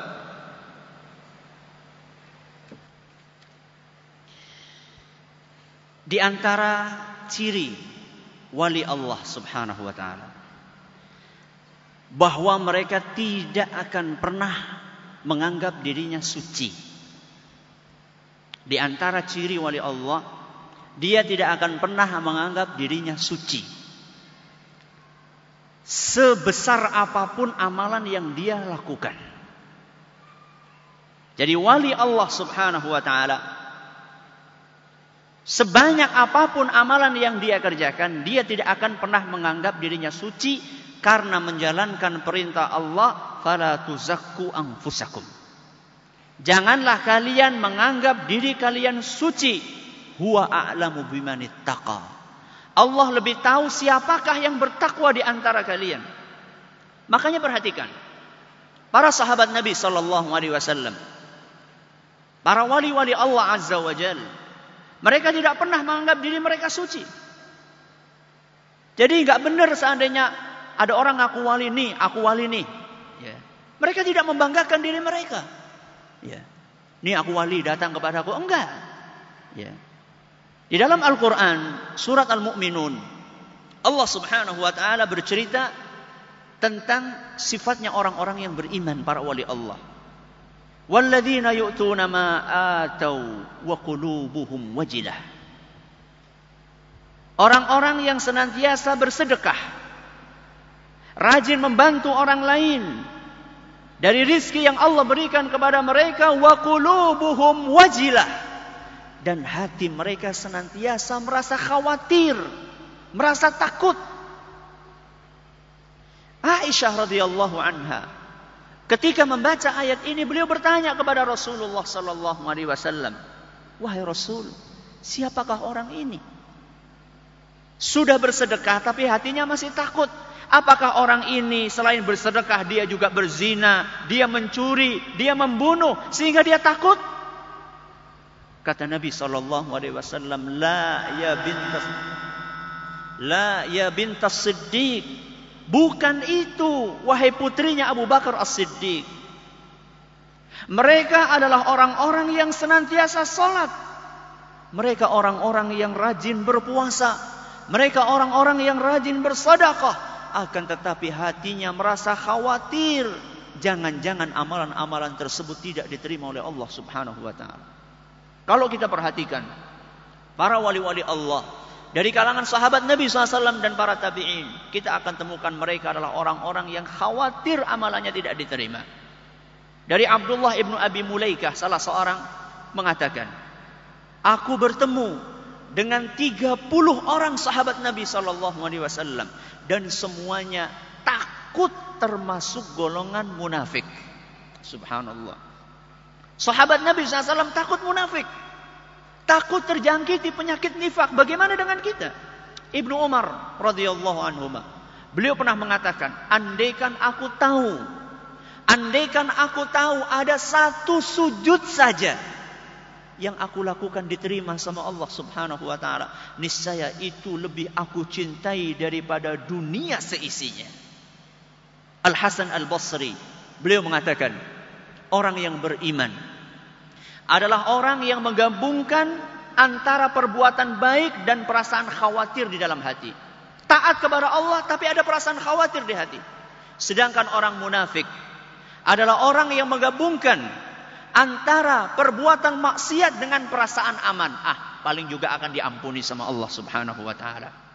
Perhatikan bagaimana Nabi Ibrahim salam ketika mendapatkan perintah dari Allah Subhanahu wa taala untuk membangun Ka'bah. Wa id yarfa'u Ibrahimul qawa'ida minal baiti wa Ismail. Ingatlah ketika Nabi Ibrahim membangun Ka'bah beserta dengan putranya Ismail. Beliau berkata, "Rabbana taqabbal minna." Ya Allah, kabulkanlah, terimalah amalan kami.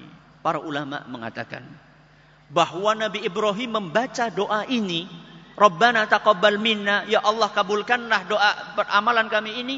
Setiap menaruh satu bongkah batu.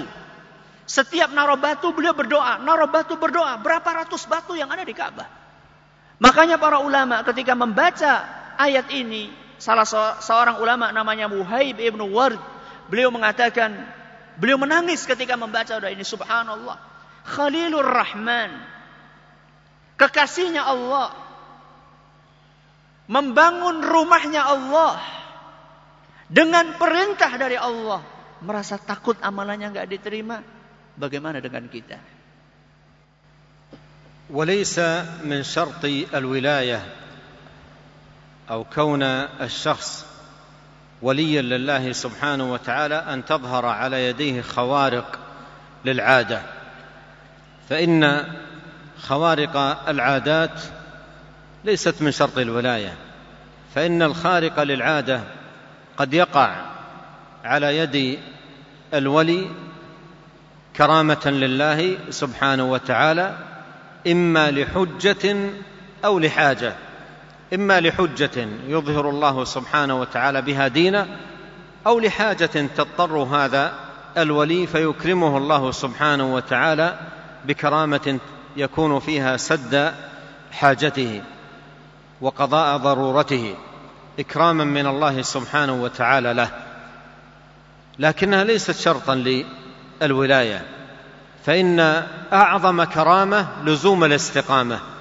أعظم كرامة يكرم الله سبحانه وتعالى بها العبد أن يلزم العبد طريق الاستقامة طريق الطاعة طريق التقرب إلى الله سبحانه وتعالى حتى وإن لم يظهر على يديه خارق للعادة كثير من الصحابة هم من خيار الأمة وأفاضلها لم يظهر على أيديهم خوارق للعادات وهم من سادات الأولياء وأئمة الأصفياء وخيار عباد الله سبحانه وتعالى فليس من شرط الولاية حصول الأمر الخارق للعادة ووجود الأمر الخارق للعادة ليس علامة على الولاية ليس هو المقياس الذي تعرف به الولاية لأن الخوارق العادة قد تكون من الشياطين معونه لاتباعهم واولياء واولياء الشياطين يعينونهم بامور خارقه للعاده يعينونهم بامور خارقه للعاده فيغتر بهم اناس ويضل بهم خلق فالخارق للعاده ليس علامه على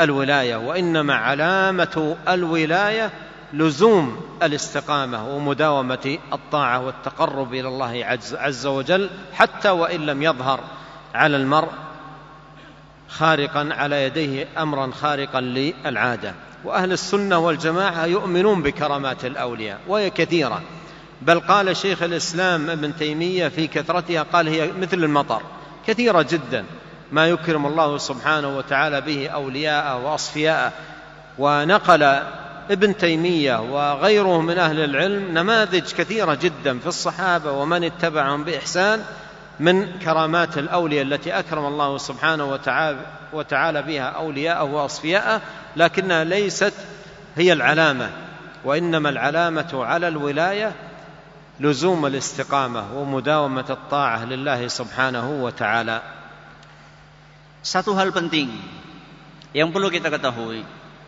bahwa seorang itu bukan merupakan syarat menjadi wali dia harus bisa melakukan hal-hal yang ajaib dan yang aneh-aneh.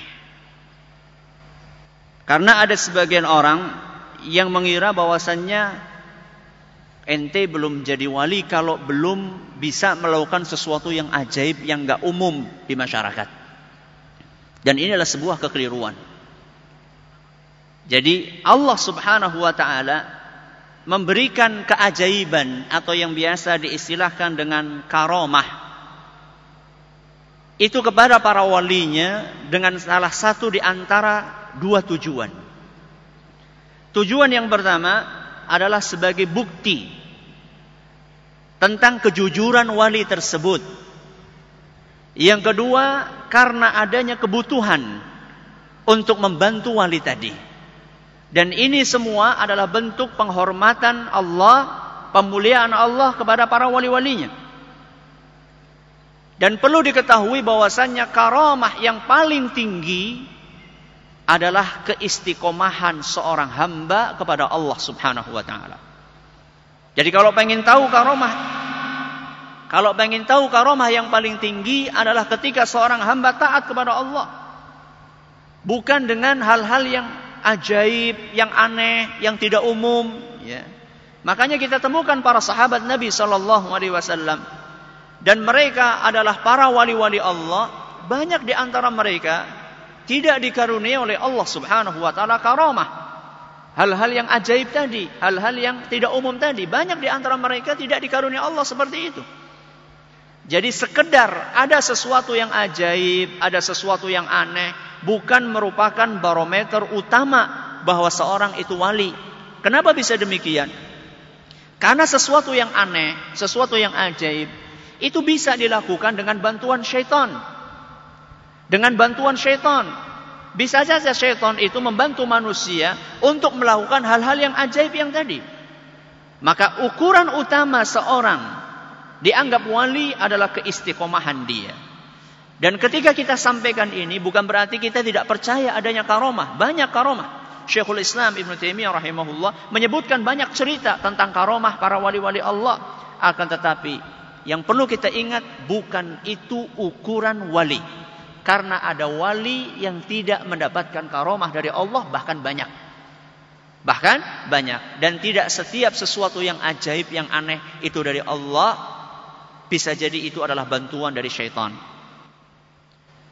قال الإمام ابن القيم رحمه الله تعالى في كتابه الروح فإن اشتبه عليك يعني اشتبه عليك الشخص هل هو من الأولياء أو ليس منهم فاكشفه في ثلاثة مواطن فاكشفه في ثلاثة مواطن في صلاته ومحبته للسنه واهلها ونفرته عنهم ودعوته الى الله ورسوله ودعوته الى الله ورسله وتجريد التوحيد والمتابعه وتحكيم السنه فزنه بذلك لا تزنه بحال ولا كشف ولا خارق ولو مشى على الهواء ولو مشى على الماء وطار في الهواء هذه ثلاثة أمور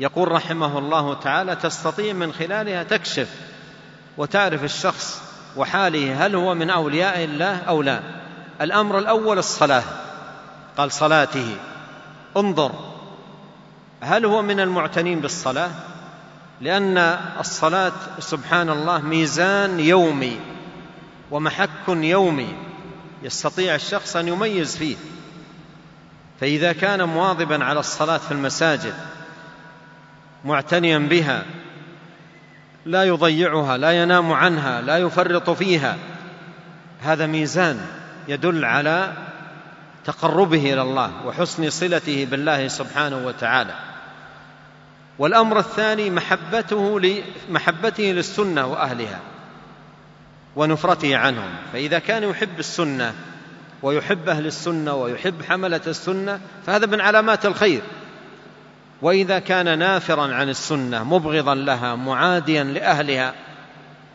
مؤاديا لهم فهذا ليس من علامات الخير ولا من علامات الولاية الأمر الثالث قال ودعوته إلى الله ورسله أي أن ولي الله لا يدعو إلى نفسه لا يدعو الى نفسه دعوته الى الله ليست دعوته الى نفسه كثير من الناس وان دعا يدعو الى نفسه يريد شهره يريد كثره اصوات يريد كثره المؤيدين يريد كذا الامام الشافعي رحمه الله يقول وددت لو دخل الناس في دين الله افواجا ولو قرض جسمي بالمقاريض يعني لو يقطع جسمي ما يعني نفسه المهم أن الناس يدخلون في دين الله أن يهتدي الناس أن يعرفوا الحق فمن علامات الولي أنه لا يدعو إلى نفسه لا يعظم نفسه لا يبحث عن كثرة الأتباع وكثرة المؤيدين وكثرة الناصرين وإنما يدعو إلى الله إلى دين الله إلى توحيد الله إلى عبادة الله ليس له هم في نفسه وإنما همه في صلاح عباد الله واستقامتهم على طاعة الله وملازمتهم لحسن التقرب إلى الله سبحانه وتعالى قال رحمه الله دعوة إلى الله ورسله وتجريد التوحيد والمتابعة وتحكيم السنة تجريد التوحيد أي لله مخلصا والمتابعة أي للرسول عليه الصلاة والسلام وتحكيم سنة النبي صلى الله عليه وسلم فهذه الأمور الثلاثة يقول ابن القيم زنه بذلك يعني زنه بهذه الأمور الثلاثة لا تزنه بحال ولا كشف ولا خارق يعني للعاده ولو مشى على الماء وطار في الهواء لا تزنه بشيء من ذلك وانما زنه بهذا الميزان الدقيق الميزان المحكم المستمد من كتاب الله سبحانه وتعالى وسنه نبيه صلوات الله وسلامه وبركاته عليه امام ابن قيم الجوزي رحمه الله di dalam kitab beliau Ar-Ruh menyampaikan sebuah nasihat yang sangat bagus. Kata beliau, seandainya engkau suatu saat mengalami kebingungan, merasa ragu di dalam menilai seseorang, apakah ini wali atau bukan. Maka kata beliau, barometernya ada tiga untuk mengukur ini wali Allah atau bukan? Barometernya tiga. Yang pertama, lihat sholat dia. Yang pertama, lihat sholat dia. Yang kedua, lihat apakah dia mencintai sunnah dan mencintai ahlus sunnah membela mereka atau tidak. Ini barometer yang kedua. Barometer yang ketiga, lihat apakah dia mengajak ke jalan Allah dan jalan Rasulnya Sallallahu Alaihi Wasallam atau tidak. Tiga barometer. Yang pertama lihat sholatnya, yang kedua apakah dia cinta kepada sunnah dan ahlus sunnah membantu mereka, Kemudian yang ketiga adalah lihat apakah dia berdakwah ke jalan Allah dan Rasulnya atau tidak. Yang pertama, sholat. Sebagaimana yang tadi disampaikan, inilah barometer harian seorang wali. Apakah dia rutin, tekun menjalankan sholat lima waktu atau tidak? Seandainya dia tidak tekun menjalankan sholat lima waktu, nggak pernah kelihatan di masjid, ini bukan walinya Allah Subhanahu Wa Taala. Yang pertama.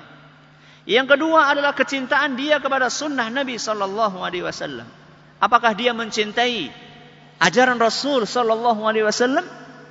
Apakah dia mencintai halus sunnah atau justru sebaliknya? Seandainya dia membenci sunnah Nabi Sallallahu Alaihi Wasallam, membenci ahlus sunnah, maka ini bukan wali. Kemudian yang ketiga, lihat. Apakah dia mengajak ke jalan Allah dan jalan Rasulnya atau tidak? Mengajak jalan kepada jalan Allah itu maksudnya adalah berdakwah murni karena ingin orang-orang ini dekat sama Allah. Tidak ada keinginan dan tendensi duniawi apapun. Karena ada sebagian orang mengaku berdakwah, mengajak ke jalan Allah, tapi sebenarnya dia mengajak orang-orang untuk mengagungkan dirinya sendiri. Sehingga yang penting buat dia adalah orang-orang pada datang menjadi pengikut dia. Itulah ukuran yang dia inginkan. Padahal sebenarnya yang diperintahkan oleh agama kita adalah kita berdakwah kepada jalan Allah. Contoh Imam Syafi'i rahimahullah. Beliau pernah mengatakan, aku berharap dan bercita-cita andaikan semua orang mengenal ajaran Islam ini walaupun tubuhku harus dicabik-cabik. Alias beliau nggak peduli. Yang penting orang mengenal sunnah walaupun tidak kenal beliau. Inilah yang seharusnya kita contoh dari para imam kita. Kemudian juga berusaha untuk mendakwahkan kepada jalan Rasul Shallallahu Alaihi Wasallam. Maksudnya adalah berusaha untuk meneladani tuntunan Rasul SAW. Mutabaah kepada Rasul SAW. Apakah dia senantiasa setia meneladani ajaran Rasul atau tidak. Dengan tiga barometer ini kata Imam Ibn Qayyim, timbanglah orang-orang yang kamu bingung apakah ini wali atau bukan. Jadi bukan dengan oh ini orang punya keanehan, ini orang punya keajaiban, oh ini orang bisa jalan di atas air, ini bisa terbang di langit, bukan. Akan tetapi dengan tiga barometer yang tadi disebutkan.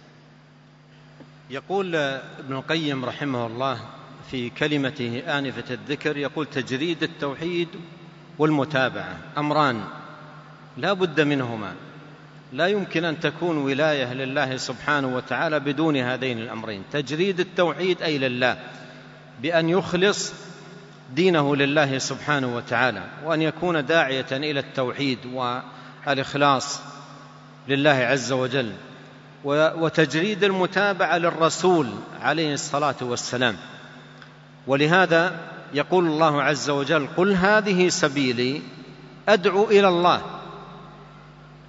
أي توحيده وإفراده بالعبادة على بصيرة أنا ومن اتبعني أتباع الرسول عليه الصلاة والسلام هذا شأنهم دعاة إلى الله إلى توحيد الله إلى إخلاص الدين لله تبارك وتعالى إلى البراءة من الشرك ولهذا لا يمكن أن يكون الداعية إلى الشرك والتعلق بغير الله عز وجل والتعلق بالموتى استغاثة ورجاء ودعاء لا يمكن أن يكون من أولياء الله وكذلك دعاة البدع والضلالات وما لم ينزل الله تبارك وتعالى به سلطانا من الخرافات وغيرها لا يمكن أن يكون هؤلاء من أولياء الله لأن أولياء الله جردوا التوحيد لله وجردوا المتابعة للرسول عليه الصلاة والسلام محققي محققين أصلي الإسلام شهادة أن لا إله إلا الله وشهادة أن محمد رسول الله فإن شهادة أن لا إله إلا الله تعني إخلاص الدين لله وشهادة محمدا رسول الله صلى الله عليه وسلم تعني تجريد المتابعة له صلوات الله وسلامه وبركاته عليه Wali Allah adalah orang yang senantiasa memurnikan tauhid dan memurnikan mutabaah dia kepada Rasul sallallahu alaihi wasallam. Seorang tidak akan mungkin sampai kepada derajat kewalian kecuali seandainya dia memenuhi dua syarat tersebut. Yaitu senantiasa memurnikan keikhlasan dia kepada Allah, mendakwahkan kepada tauhid, kepada akidah yang lurus, dan juga mengajak umat dan dia sendiri meladani Rasulullah SAW di dalam kehidupannya. Dan dua hal ini Allah gabungkan di dalam firman-Nya, "Qul hadhihi sabili." Katakanlah wahai Muhammad, inilah jalanku. Inilah jalanku. Ad'u ilallah. Aku berdakwah ke jalan Allah, kepada Allah. Inilah tauhid. Berdakwah kepada Allah bukan kepada yang lainnya. Ala basiratin ana wa manittaba'ani. Aku berdakwah di atas ilmu. Sesuai dengan apa yang dicontohkan oleh Rasul dan orang-orang yang mengikuti beliau. Jadi dua hal ini adalah merupakan syarat mutlak seorang menjadi wali. Adapun orang yang mengajak kepada kesyirikan, mempersekutukan Allah Subhanahu wa taala, maka ini bukan wali. Atau orang yang mengajak umat manusia untuk beribadah bukan dengan tata cara yang dicontohkan oleh Rasul sallallahu alaihi wasallam, mengajarkan khurafat, ini juga bukan wali. Akan tetapi wali Allah Subhanahu wa taala adalah orang yang merealisasikan dua kalimat syahadat. Dan dua kalimat syahadat tadi, asyhadu an la ilaha illallah, intinya adalah tauhid dan wa asyhadu anna Muhammadar Rasulullah, intinya adalah mutabaah, meneladani Nabi kita Muhammad sallallahu alaihi wasallam. موضوعنا هذا كتب فيه أهل العلم كتابات نافعة ومهمة والحديث المتقدم المعروف بحديث الأولياء أفرده الإمام الشوكاني رحمه الله تعالى بمجلد مطبوع بعنوان قطر الولي في شرح حديث الولي وهو كتاب نفيس في بابه وشرحه ابن القيم شرحا مختصرا في ضمن أحاديث الأربعين للنووي رحمه الله تعالى لأن هذا الحديث من ضمن الأحاديث التي جمعها النووي رحمه الله تعالى في أربعين فشرحه ابن رجب شرحا مفيدا في كتابه جامع العلوم والحكم والإمام ابن تيمية رحمه الله تعالى له رسالة قيمة جدا في هذا الباب أسماها الفرقان بين أولياء الرحمن وأولياء الشيطان وذكر فيها علامات هؤلاء وعلامات هؤلاء وأوصاف هؤلاء وأوصاف هؤلاء وذكر فيها من الولي وما صفته في ضوء كتاب الله وسنة نبيه صلوات الله وسلامه عليه وأفاض وأفاد وأجاد رحمه الله تعالى فيما يتعلق بهذا الموضوع العظيم التمييز بين أولياء الرحمن وأولياء الشيطان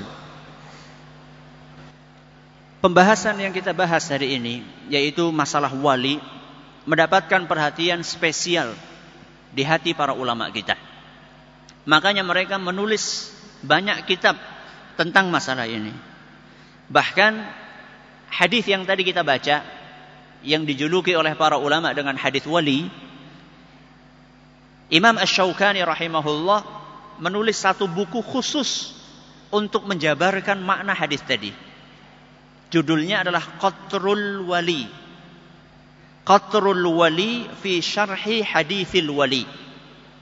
Ini adalah salah satu buku yang sangat bagus, yang sangat mahal isinya yang dijelaskan di dalamnya tentang siapakah wali Allah. Kemudian juga sebelumnya Imam Nawawi rahimahullah beliau mensyarah menjabarkan hadis tadi di dalam kitab beliau Al-Arba'in, Syarah Al-Arba'in. Ya, dengan syarah yang dengan keterangan atau penjabaran yang cukup ringkas. Kemudian dijabarkan lebih luas lagi oleh Imam Ibn Rajab Al-Hambali di dalam kitab beliau Jami'ul Ulumi wal Hikam. Ada juga ulama yang lainnya Syekhul Islam Ibn Taimiyah rahimahullah, beliau punya buku khusus membahas masalah ini judulnya Al-Furqan baina awliya'ir Rahman wa awliya'is Syaitan. Al-Furqan pembeda pembeda antara walinya Allah dan walinya syaitan.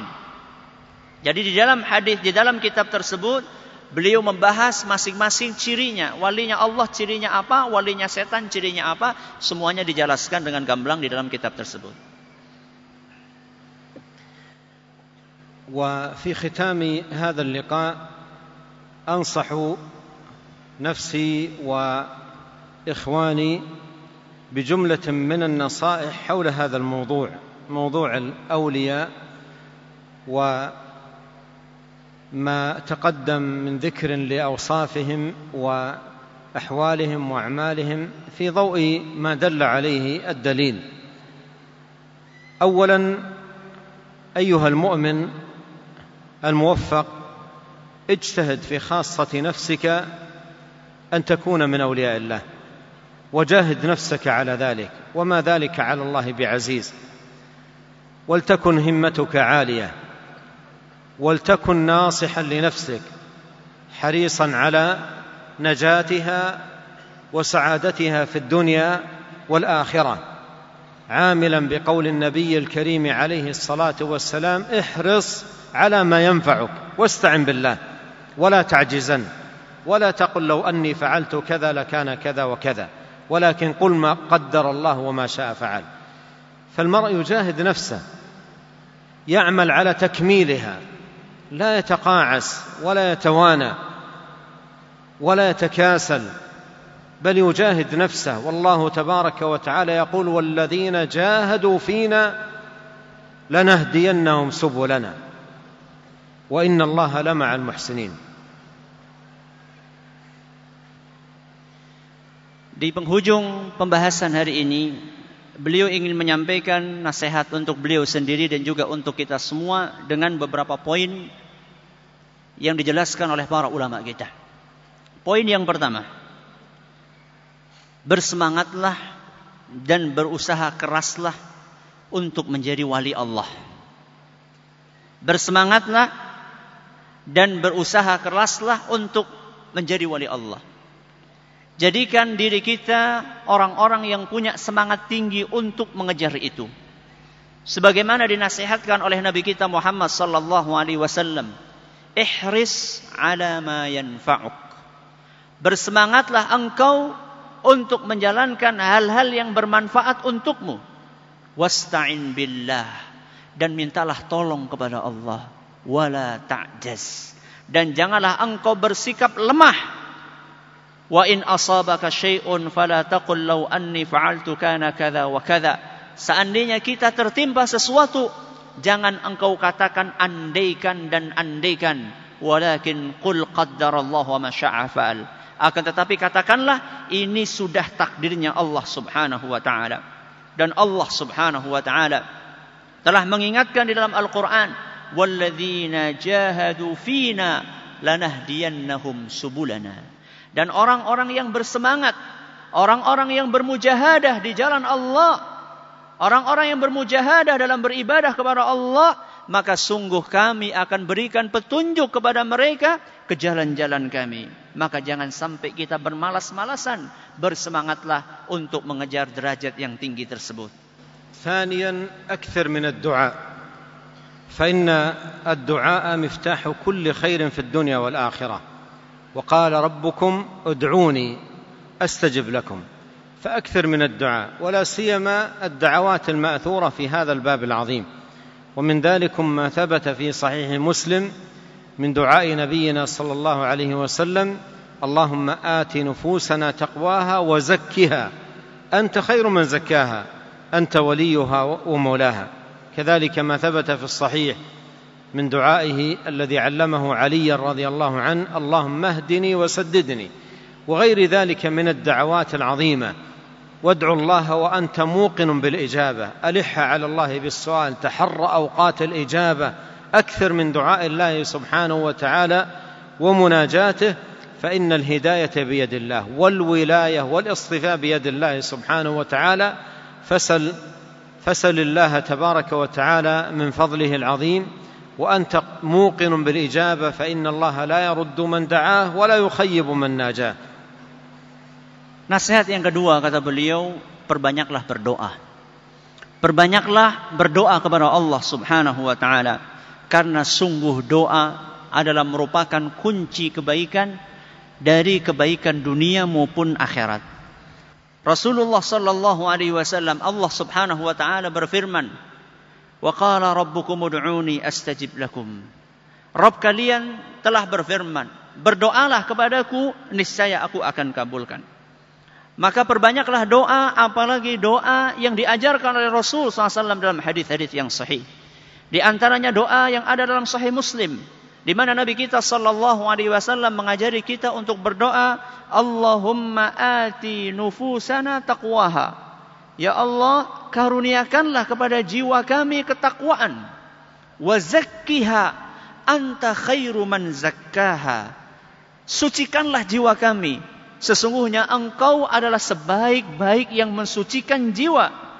Anta waliyuha wa maulaha. Sesungguhnya engkau adalah orang ah, sesungguhnya engkau yang mengatur ya sesungguhnya engkau yang menguasai jiwa-jiwa kami kemudian dalam hadis sahih yang lainnya Rasulullah SAW mengajarkan Allahumma hdini wasadidni.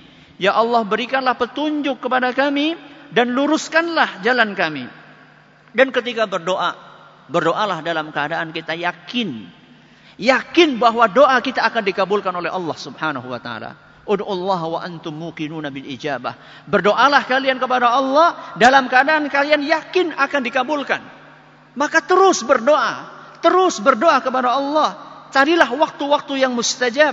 Sesungguhnya Allah subhanahu wa ta'ala tidak akan menyia-nyiakan usaha hambanya. Thalithan, ahibba ahlul khair wal fadl. Wa الخير wa bughdahum wa mu'adatihim.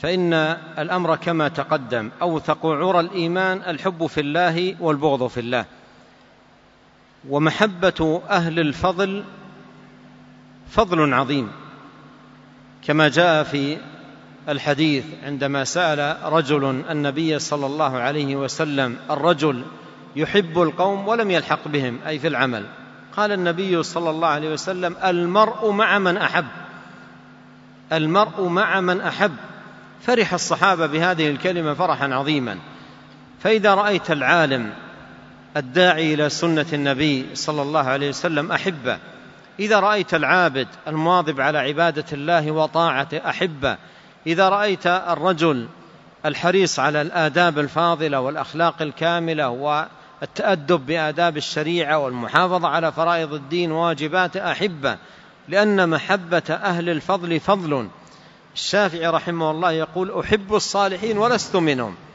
أحب الصالحين ولست منهم وهذا من تواضعه رحمه الله تعالى فمحبة الصالحين لها أثر لها أثر عظيم في المرء في قربه من الخير في قيامه بالخير في أعماله أعمال الخير ولهذا ينبغي أن يعنى المرء بهذا الأمر العظيم أن يعنى بمحبة أهل الخير وهذا من القرب التي يستكمل بها الإيمان كما تقدم Berikutnya nasihat yang ketiga Cintailah orang-orang yang soleh. Cintailah orang-orang yang menjalankan dan rajin melakukan kebajikan. Awas, jangan sampai kita membenci mereka. Karena sungguh mencintai orang-orang yang soleh adalah merupakan salah satu di antara simpul keimanan yang paling kuat. Sebagaimana hadis yang kita bawakan tadi, "Authaqu 'ural iman al-hubbu fillah wal bughdhu fillah. Simpul keimanan yang paling erat adalah ketika engkau mencintai sesuatu dan orang lain karena Allah dan membenci sesuatu dan orang lain juga karena Allah Subhanahu wa taala. Sahabat Nabi sallallahu alaihi wasallam pernah bertanya kepada Rasul sallallahu alaihi wasallam, "Ya Rasulullah, ar-rajulu yuhibbul qauma wa lam yalhaq bihim." Wahai Rasul, bagaimana menurut pendapatmu? Ada orang yang dia cinta kepada suatu kaum orang-orang soleh. Akan tetapi amalan orang itu tidak bisa seperti amalan orang-orang soleh tadi. Kami mencintai orang-orang soleh tapi amalan kami tidak seperti mereka. Maka apa kata Nabi Shallallahu Alaihi Wasallam? Almaru ma'aman ahab. Seseorang pada hari kiamat akan disatukan dengan orang-orang yang dia cintai. Maka ketika para sahabat mendengarkan hadis ini mereka senang sekali. Maka ketika kita mendapatkan seorang alim, seorang ulama, seorang ustadz yang tekun mendakwahkan kepada sunnah Nabi SAW, cintailah dia. Andaikan kita menemukan ada seorang yang rajin beribadah, sesuai dengan tuntunan Rasul SAW, cintailah dia. Kalau misalnya kita temukan orang yang akhlaknya baik, mulia, menjalankan perintah agama sesuai dengan tuntunan Rasul, cintailah dia. Para ulama kita dahulu mengatakan, "Uhibbus salihina walastu minhum." Aku mencintai orang-orang soleh walaupun aku bukan bagian dari mereka. Dan ini menunjukkan ketaatan, itu menunjukkan ketawaduan mereka. Mereka orang soleh, akan tetapi mereka tidak merasa demikian. Mereka katakan, uhibbus salihin, aku mencintai orang-orang soleh. Mencintai orang-orang soleh memiliki efek yang luar biasa di dalam amalan kebaikan seorang hamba. Dia akan terus termotivasi untuk melakukan amalan-amalan kebajikan. Rabi'an, alaika bil ilm المستمد من كتاب الله وسنة نبيه صلى الله عليه وسلم فإن العلم نور لصاحبه وضياء للسالك ومن سلك طريقا يلتمس فيه علما سهل الله له به طريقا إلى الجنة ومن كان عنده علم ميز بين الهدى والضلال والسنة والبدعة والحق والباطل ومن لم يكن عنده علم التبست عليه الأمور واشتبهت عليه الأحوال ولهذا ينبغي على المسلم أن يكون له حظ ونصيب من العلم الشرعي ويعتني به عناية يومية بمعنى أن كل يوم من أيامه يكون له فيه شيء من النصيب من علم الشريعة نصيحه yang keempat, terus belajar ilmu syar'i. I.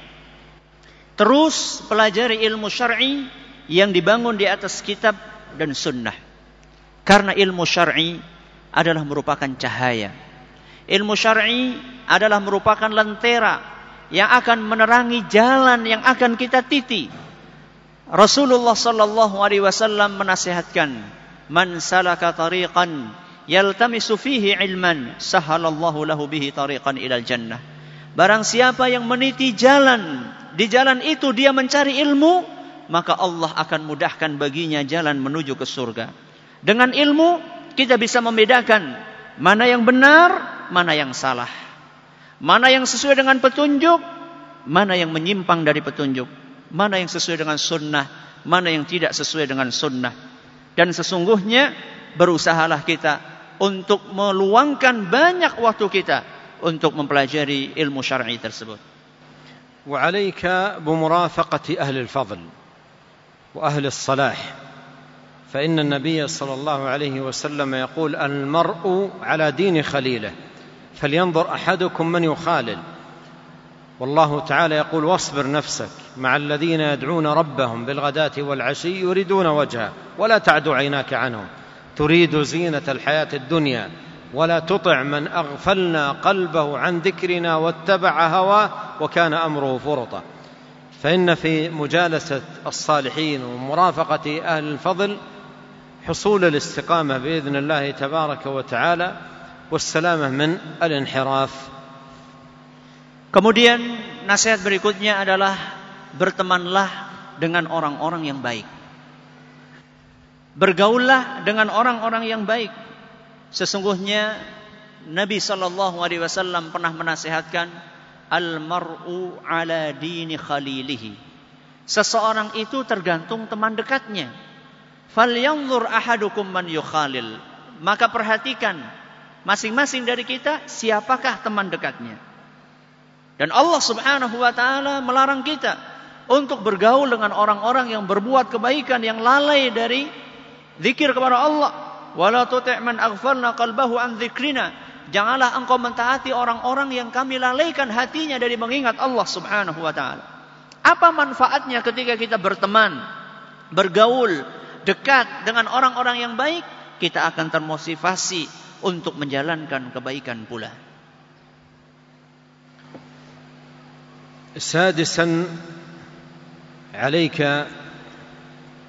بالحذر من منافذ الشر التي كثرت في هذا الزمان والطرائق التي أدخلت على الناس كثير من البلاء وكثير من الشرور فأضعفت الإيمان وسببت في الخلل عند كثير من الناس في عقائدهم في عباداتهم في أخلاقهم وأعني بذلك المواقع التي في الانترنت وكذلك القنوات قنوات الشر التي جلبت على كثير من الناس ابواب من الشرور والفساد وابعدتهم عن دين الله تبارك وتعالى فالواجب الحذر من ذلك ليسلم لك دينك وليسلم لتسلم لك عقيدتك وليسلم لك تقربك الى الله سبحانه وتعالى Nasihat yang keenam kata beliau jauhi pintu-pintu keburukan.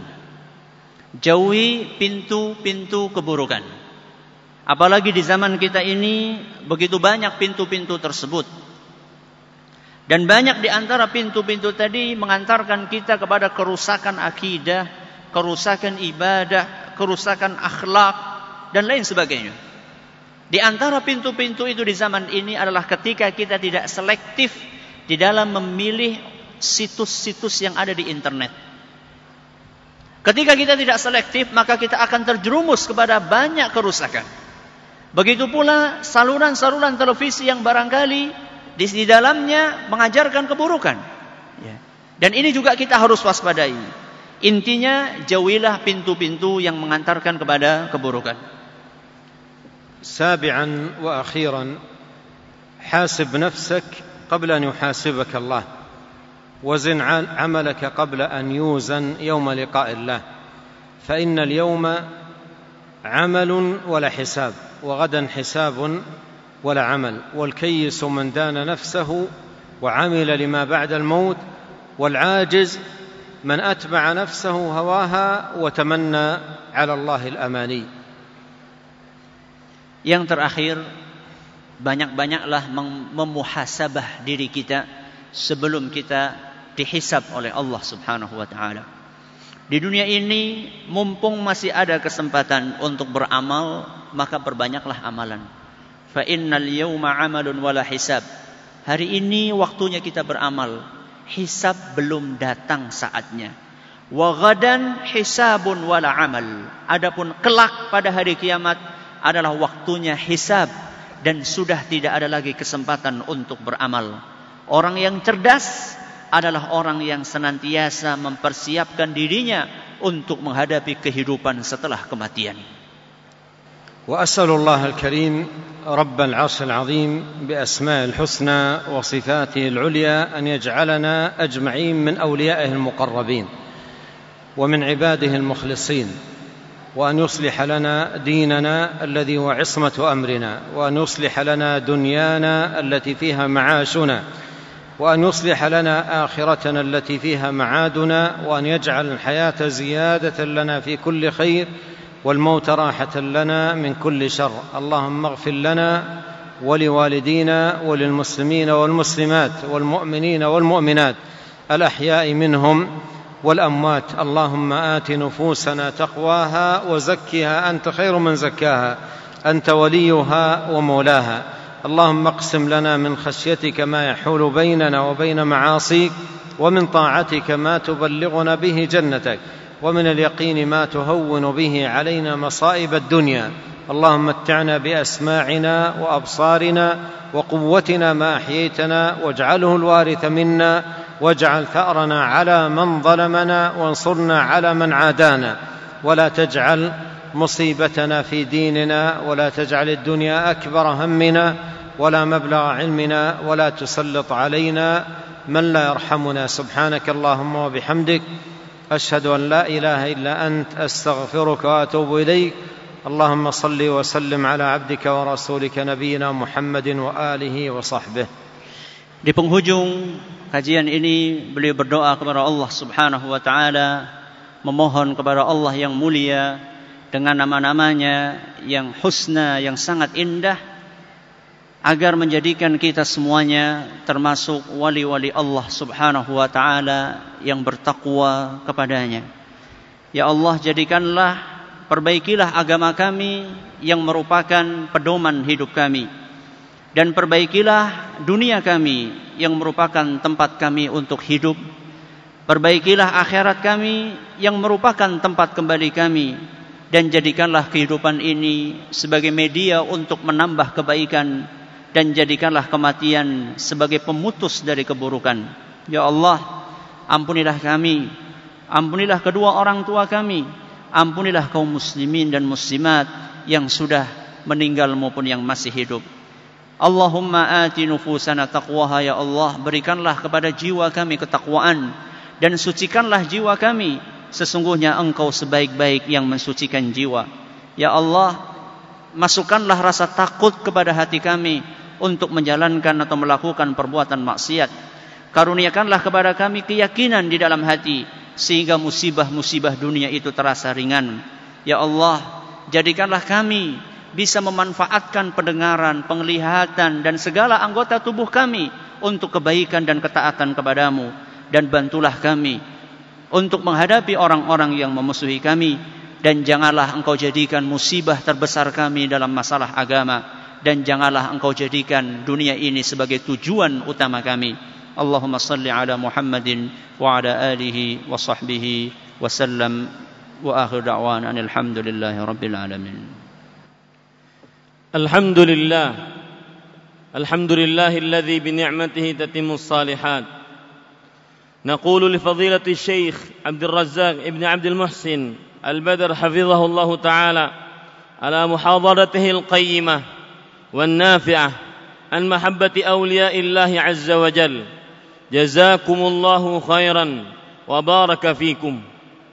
Kita ucapkan kepada Syekh yang mulia Abdul Razak bin Abdul Muhsin Al-Abbad Al-Badr hafizahullah taala atas ilmu yang bermanfaat yang telah beliau sampaikan. Semoga Allah Subhanahu wa taala memberikan kepada beliau pahala yang berlipat dan semoga Allah memberkahi beliau.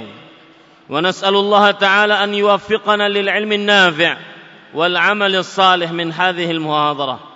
Dan kita juga memohon kepada Allah Subhanahu wa taala agar Allah memberikan petunjuk kepada kita untuk mendapatkan ilmu yang bermanfaat dan amal yang saleh dari tablik akbar ini. Ayuhal ahibbatul fudala, wal an hana waktu tarhil as'ilah li fadilatihi wahai kaum muslimin. Sekarang kita masuk kepada agenda selanjutnya yaitu sesi tanya jawab bersama Syekh yang mulia Abdul Razak bin Abdul Muhsin hafizahullahu taala. Wahuna أود التنبيه أنني سأقرأ الأسئلة باللغة الأندونيسية والسؤال نفسه مقدم على فضيلته قد ترجم باللغة العربية Sebelum memasuki sesi pertanyaan, kami menyampaikan bahwa pertanyaan akan dibacakan dengan bahasa Indonesia dan pertanyaan tersebut juga diajukan kepada syekh dalam keadaan sudah diterjemahkan dalam bentuk tulisan dengan berbahasa Arab. As-su'alul awal, pertanyaan yang pertama, Bismillah, ya Syekh, di dalam hadis riwayat Imam Ahmad nomor 184 Abu Ubaidah bin Jarrah radhiyallahu anhu menanyakan kepada Umar radhiyallahu anhu atas orang yang mati karena panah Rasulullah sallallahu alaihi wasallam bersabda, Allah dan Rasulnya adalah wali bagi orang yang tidak punya wali. Apa tafsir dari hadis di atas? Syukran wa barakallahu fiikum. قول Nabi صلى Alaihi Wasallam وسلم في هذا الحديث ana wali man la waliya lah. Mafhumu الحديث واضح لأن الولاية لها معاني فمثلا ولي الأمر هو من يلي أمر المسلمين والأب في بيته ولي أمر ولده وأهله وكلكم راع وكلكم مسؤول عن رعيته فالولاية في من حيث هذا المعنى لها معاني كثيرة مثل ولي مال اليتيم فقوله عليه الصلاة والسلام أنا ولي من ومن لا ولي له أي أن من ليس له ولي مثل يعني المرأة مثلا التي لا ولي لها فتحتاج إلى ولي في عقد نكاحها أو نحو ذلك فالنبي صلى الله عليه وسلم ولي من لا ولي له وكذلك الحاكم أو من ينيبه يتولى ولاية أمر من لا ولي له في الأنكحة ونحو ذلك من الأمور Pernahnya menanyakan tentang sebuah hadis yang berbunyi ana waliyu man la waliyalahu. Aku adalah merupakan wali bagi orang yang tidak punya wali. Apa maksud dari hadis tersebut? Pertama perlu kita fahami bahwa kata wali itu maknanya macam-macam. Ya. Ada istilah waliul amr. Walinya urusan. Ini maksudnya pemerintah. Yaitu yang mengurusi urusan kaum muslimin. Orang tua juga dikatakan wali. Maksudnya adalah orang yang mengurusi keluarganya Kemudian juga ada walinya hartanya anak yatim. Maksudnya yang ngurusi hartanya anak yatim. Adapun maksud dari hadis yang tadi disebutkan, aku merupakan wali untuk orang yang tidak punya wali. Ini bercerita tentang orang-orang yang tidak punya wali. Contohnya seperti wanita yang dia tidak punya wali untuk menikahkan dia karena mungkin wali-walinya sudah nggak ada, ya sudah wafat, maka Nabi SAW mengatakan aku akan jadi wali untuk orang yang nggak punya wali. Maksudnya contohnya wanita tadi. Dan ini juga berlaku kepada pemerintah kaum muslimin. Ketika ada seorang akan menikah dia tidak punya wali, maka bisa menjadikan pemerintah sebagai wali di dalam pernikahannya. As-su'alu Assalamualaikum warahmatullahi wabarakatuh. Syekh Abdul Razak yang dimuliakan Allah Subhanahu wa taala. Jika Allah menyatakan perang terhadap orang-orang yang memusuhi wali-wali Allah, bagaimana bentuk konkret Allah memerangi orang-orang yang memusuhi wali-wali Allah? Jika kita lihat banyak ahlu sunnah di berbagai negara muslim seperti di Timur Tengah banyak menjadi korban dari kelompok-kelompok yang memusuhi orang-orang yang telah beriman dan bertakwa kepada Allah. Syukran wa jazakumullahu khairan. Qaulullah قول الله تعالى في هذا الحديث القدسي من عادى لي وليا فقد آذنته بالحرب هذا حق لا ريب فيه ومن أصدق من الله قيلا فقول الله حق ولا يرتاب مسلم في في ذلك لكن ما أشار إليه السائل هذا عائد إلى تقصير المسلمين وتفريطهم ليس عائدا إلى ما جاء في الحديث من وعد الله لهم فإن وعد الله صادق والله لا يخلف الميعاد لكن هذا راجع إلى التقصير الذي في المسلمين كما قال الله تعالى وما أصابكم من مصيبة فبما كسبت أيديكم ويعفو عن كثير قال تعالى اولما اصابتكم مصيبه قد اصبتم مثلها قلتم ان هذا قل هو من عند انفسكم فما يحصل هذا راجع الى التقصير اما من وفى وقام بالواجب فان الله ناصره لا محاله انا لننصر رسلنا والذين امنوا في الحياه الدنيا ويوم يقوم الاشهاد وكان حقا علينا نصر المؤمنين فإذا تخلف النصر فهذا راج أمر عائد إلى تقصير وتفريط حصل من المسلمين أو ذنوب ارتكبوها فترتب عليها ذلك Firman Allah dalam hadis Qudsi yang tadi dibacakan, barang siapa yang memusuhi waliku, maka sungguh aku kata Allah mengumumkan perang kepadanya.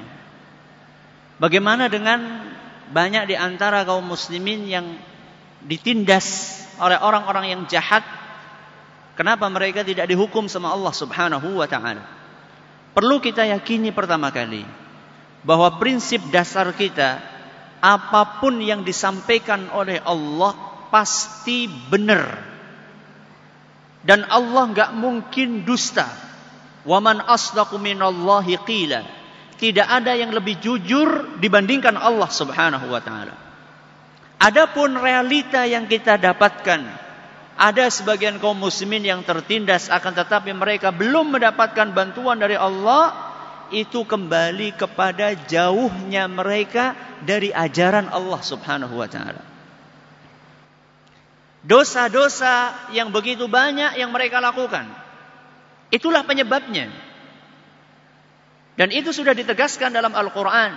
Dalam banyak ayat diantaranya firman Allah subhanahu wa ta'ala. وَمَا أَصَابَكُمْ مِنْ مُصِيبَةٍ فَبِمَا كَسَبَتْ أَيْدِيكُمْ وَيَعْفُ عَنْ كَثِيرٍ Setiap musibah yang menimpa kalian, itu adalah gara-gara perbuatan tangan kalian sendiri. Dan masih banyak yang dimaafkan sama Allah subhanahu wa ta'ala. Jadi nggak mungkin Allah Subhanahu wa taala ingkar janji. Karena dalam ayat Al-Qur'an Allah berfirman, "Inna lanansuru rusulana." Sesungguhnya kami akan membela, membantu rasul-rasul kami dan orang-orang yang beriman di dunia dan di akhirat. Maka kalau misalnya ada orang-orang kaum muslimin yang ditindas akan tapi belum juga mendapatkan pertolongan dari Allah, maka ketahuilah itu kembali kepada dosa-dosa yang mereka lakukan, maksiat-maksiat yang tidak lepas mereka terus lakukan, itulah penyebabnya. Akan tetapi janji Allah pasti benar adanya. As-su'alu thalith. Pertanyaan nomor tiga. Assalamualaikum Syekh. Saya mau bertanya, bolehkah kita ngalap berkah kepada wali Allah yang hidup maupun yang sudah meninggal? Terima kasih. Wassalamualaikum. البركة إنما تطلب من الله فالله عز وجل يبارك من شاء من عباده كما قال الله سبحانه وتعالى عن عيسى ابن مريم عليه السلام فيما ذكره الله قال وجعلني مباركا أينما كنت فالله هو الذي يبارك والبركة إنما تنال من الله ولا تنال البركة إلا من الله لا تنال البركة إلا من الله ولا يلجأ في طلبها إلا إلى الله لا تنال البركة إلا من الله بلزوم طاعته ولا تطلب إلا من الله سبحانه وتعالى فإنه جل في علاه هو الذي يبارك من شاء من عباده فالبركة من الله ولا تطلب إلا منه جل في علاه وأما طلبها من غير الله والالتجاء فيها إلى غير الله كالموتى والمقبورين فهذا من اتخاذ الأولياء من دون الله قال الله سبحانه وتعالى في سورة الشورى والذين اتخذوا من دونه أولياء الله هو الولي وهو يحيي الموت الله, الله حفيظ عليهم وما أنت عليهم بوكيل قال والذين اتخذوا من دونه أولياء الله حفيظ عليهم وما أنت عليهم بوكيل ثم قال بعدها بآيات أم اتخذوا من دونه أولياء فالله هو الولي وهو يحيي الموتى وهو على كل شيء قدير Perlu diketahui bahwa berkah itu dari Allah Subhanahu wa taala. Makanya ada sebuah hadis yang sahih menyebutkan al-barakatu min Allah. Berkah itu dari Allah Subhanahu wa taala. Dan Allah yang membagikan berkah itu kepada zat yang Allah inginkan. Contohnya Nabi Isa alaihissalam. Di dalam Al-Quran Allah bercerita, وَجَعَلَنِي مُبَارَكًا أَيْنَمَا كُنْتُ Allah jadikan aku senantiasa mendatangkan keberkahan dimanapun aku berada. Jadi Nabi Isa mendapatkan keberkahan dari Allah subhanahu wa ta'ala. Dan berkah tidak akan didapatkan kecuali dari Allah dan tidak boleh diminta kecuali dari Allah subhanahu wa ta'ala pula. Sehingga orang-orang yang meminta berkah dari selain Allah seakan-akan telah menjadikan yang dia minta itu sebagai wali-wali selain Allah Azza wa Jal. Di dalam surat asy shura Allah Subhanahu wa taala berfirman, وَالَّذِينَ اتَّخَذُوا min دُونِهِ awliya, Allahu hafizun 'alaihim." Dan orang-orang yang menjadikan selain Allah sebagai wali, sungguh Allah yang akan menjaga mereka. Jadi intinya Berkah itu diminta dari Allah Subhanahu wa taala, bukan diminta dari selainnya.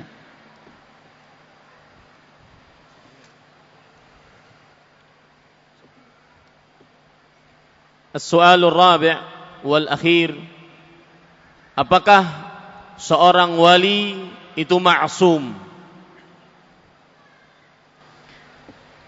هذا السؤال هل الولي معصوم الجواب أن أولياء الله سبحانه وتعالى ليسوا معصومين ليسوا معصومين بل يخطئون لكنهم قريبون قريبون من الله سبحانه وتعالى والذين إذا فعلوا فاحشة أو ظلموا أنفسهم ذكروا الله فاستغفروا لذنوبهم ومن يغفر الذنوب إلا الله يبادر إلى التوبة والإنابة ولهذا هو ابتداء يجاهد نفسه ألا يقع في الذنب ولا يرتكب الإثم وإذا وقع في شيء من ذلك يبادر إلى التوبة والإنابة والرجوع إلى الله سبحانه وتعالى و و ولهذا كما عرفنا أولياء الله هم من فعلوا الواجبات وتركوا المحرمات لكن إذا حصل منه بعض التقصير أو الخطأ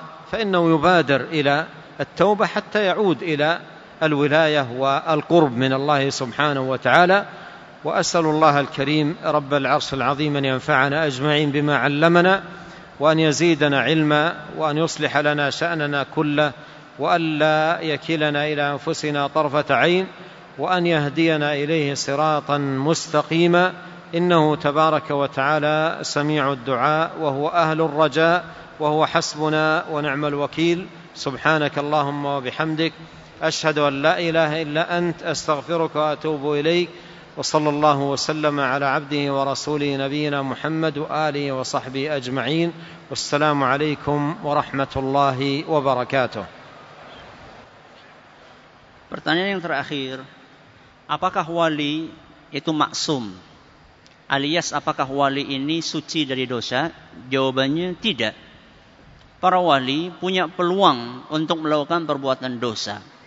Cuman bedanya, kalau para wali melakukan perbuatan dosa, mereka itu segera bertaubat.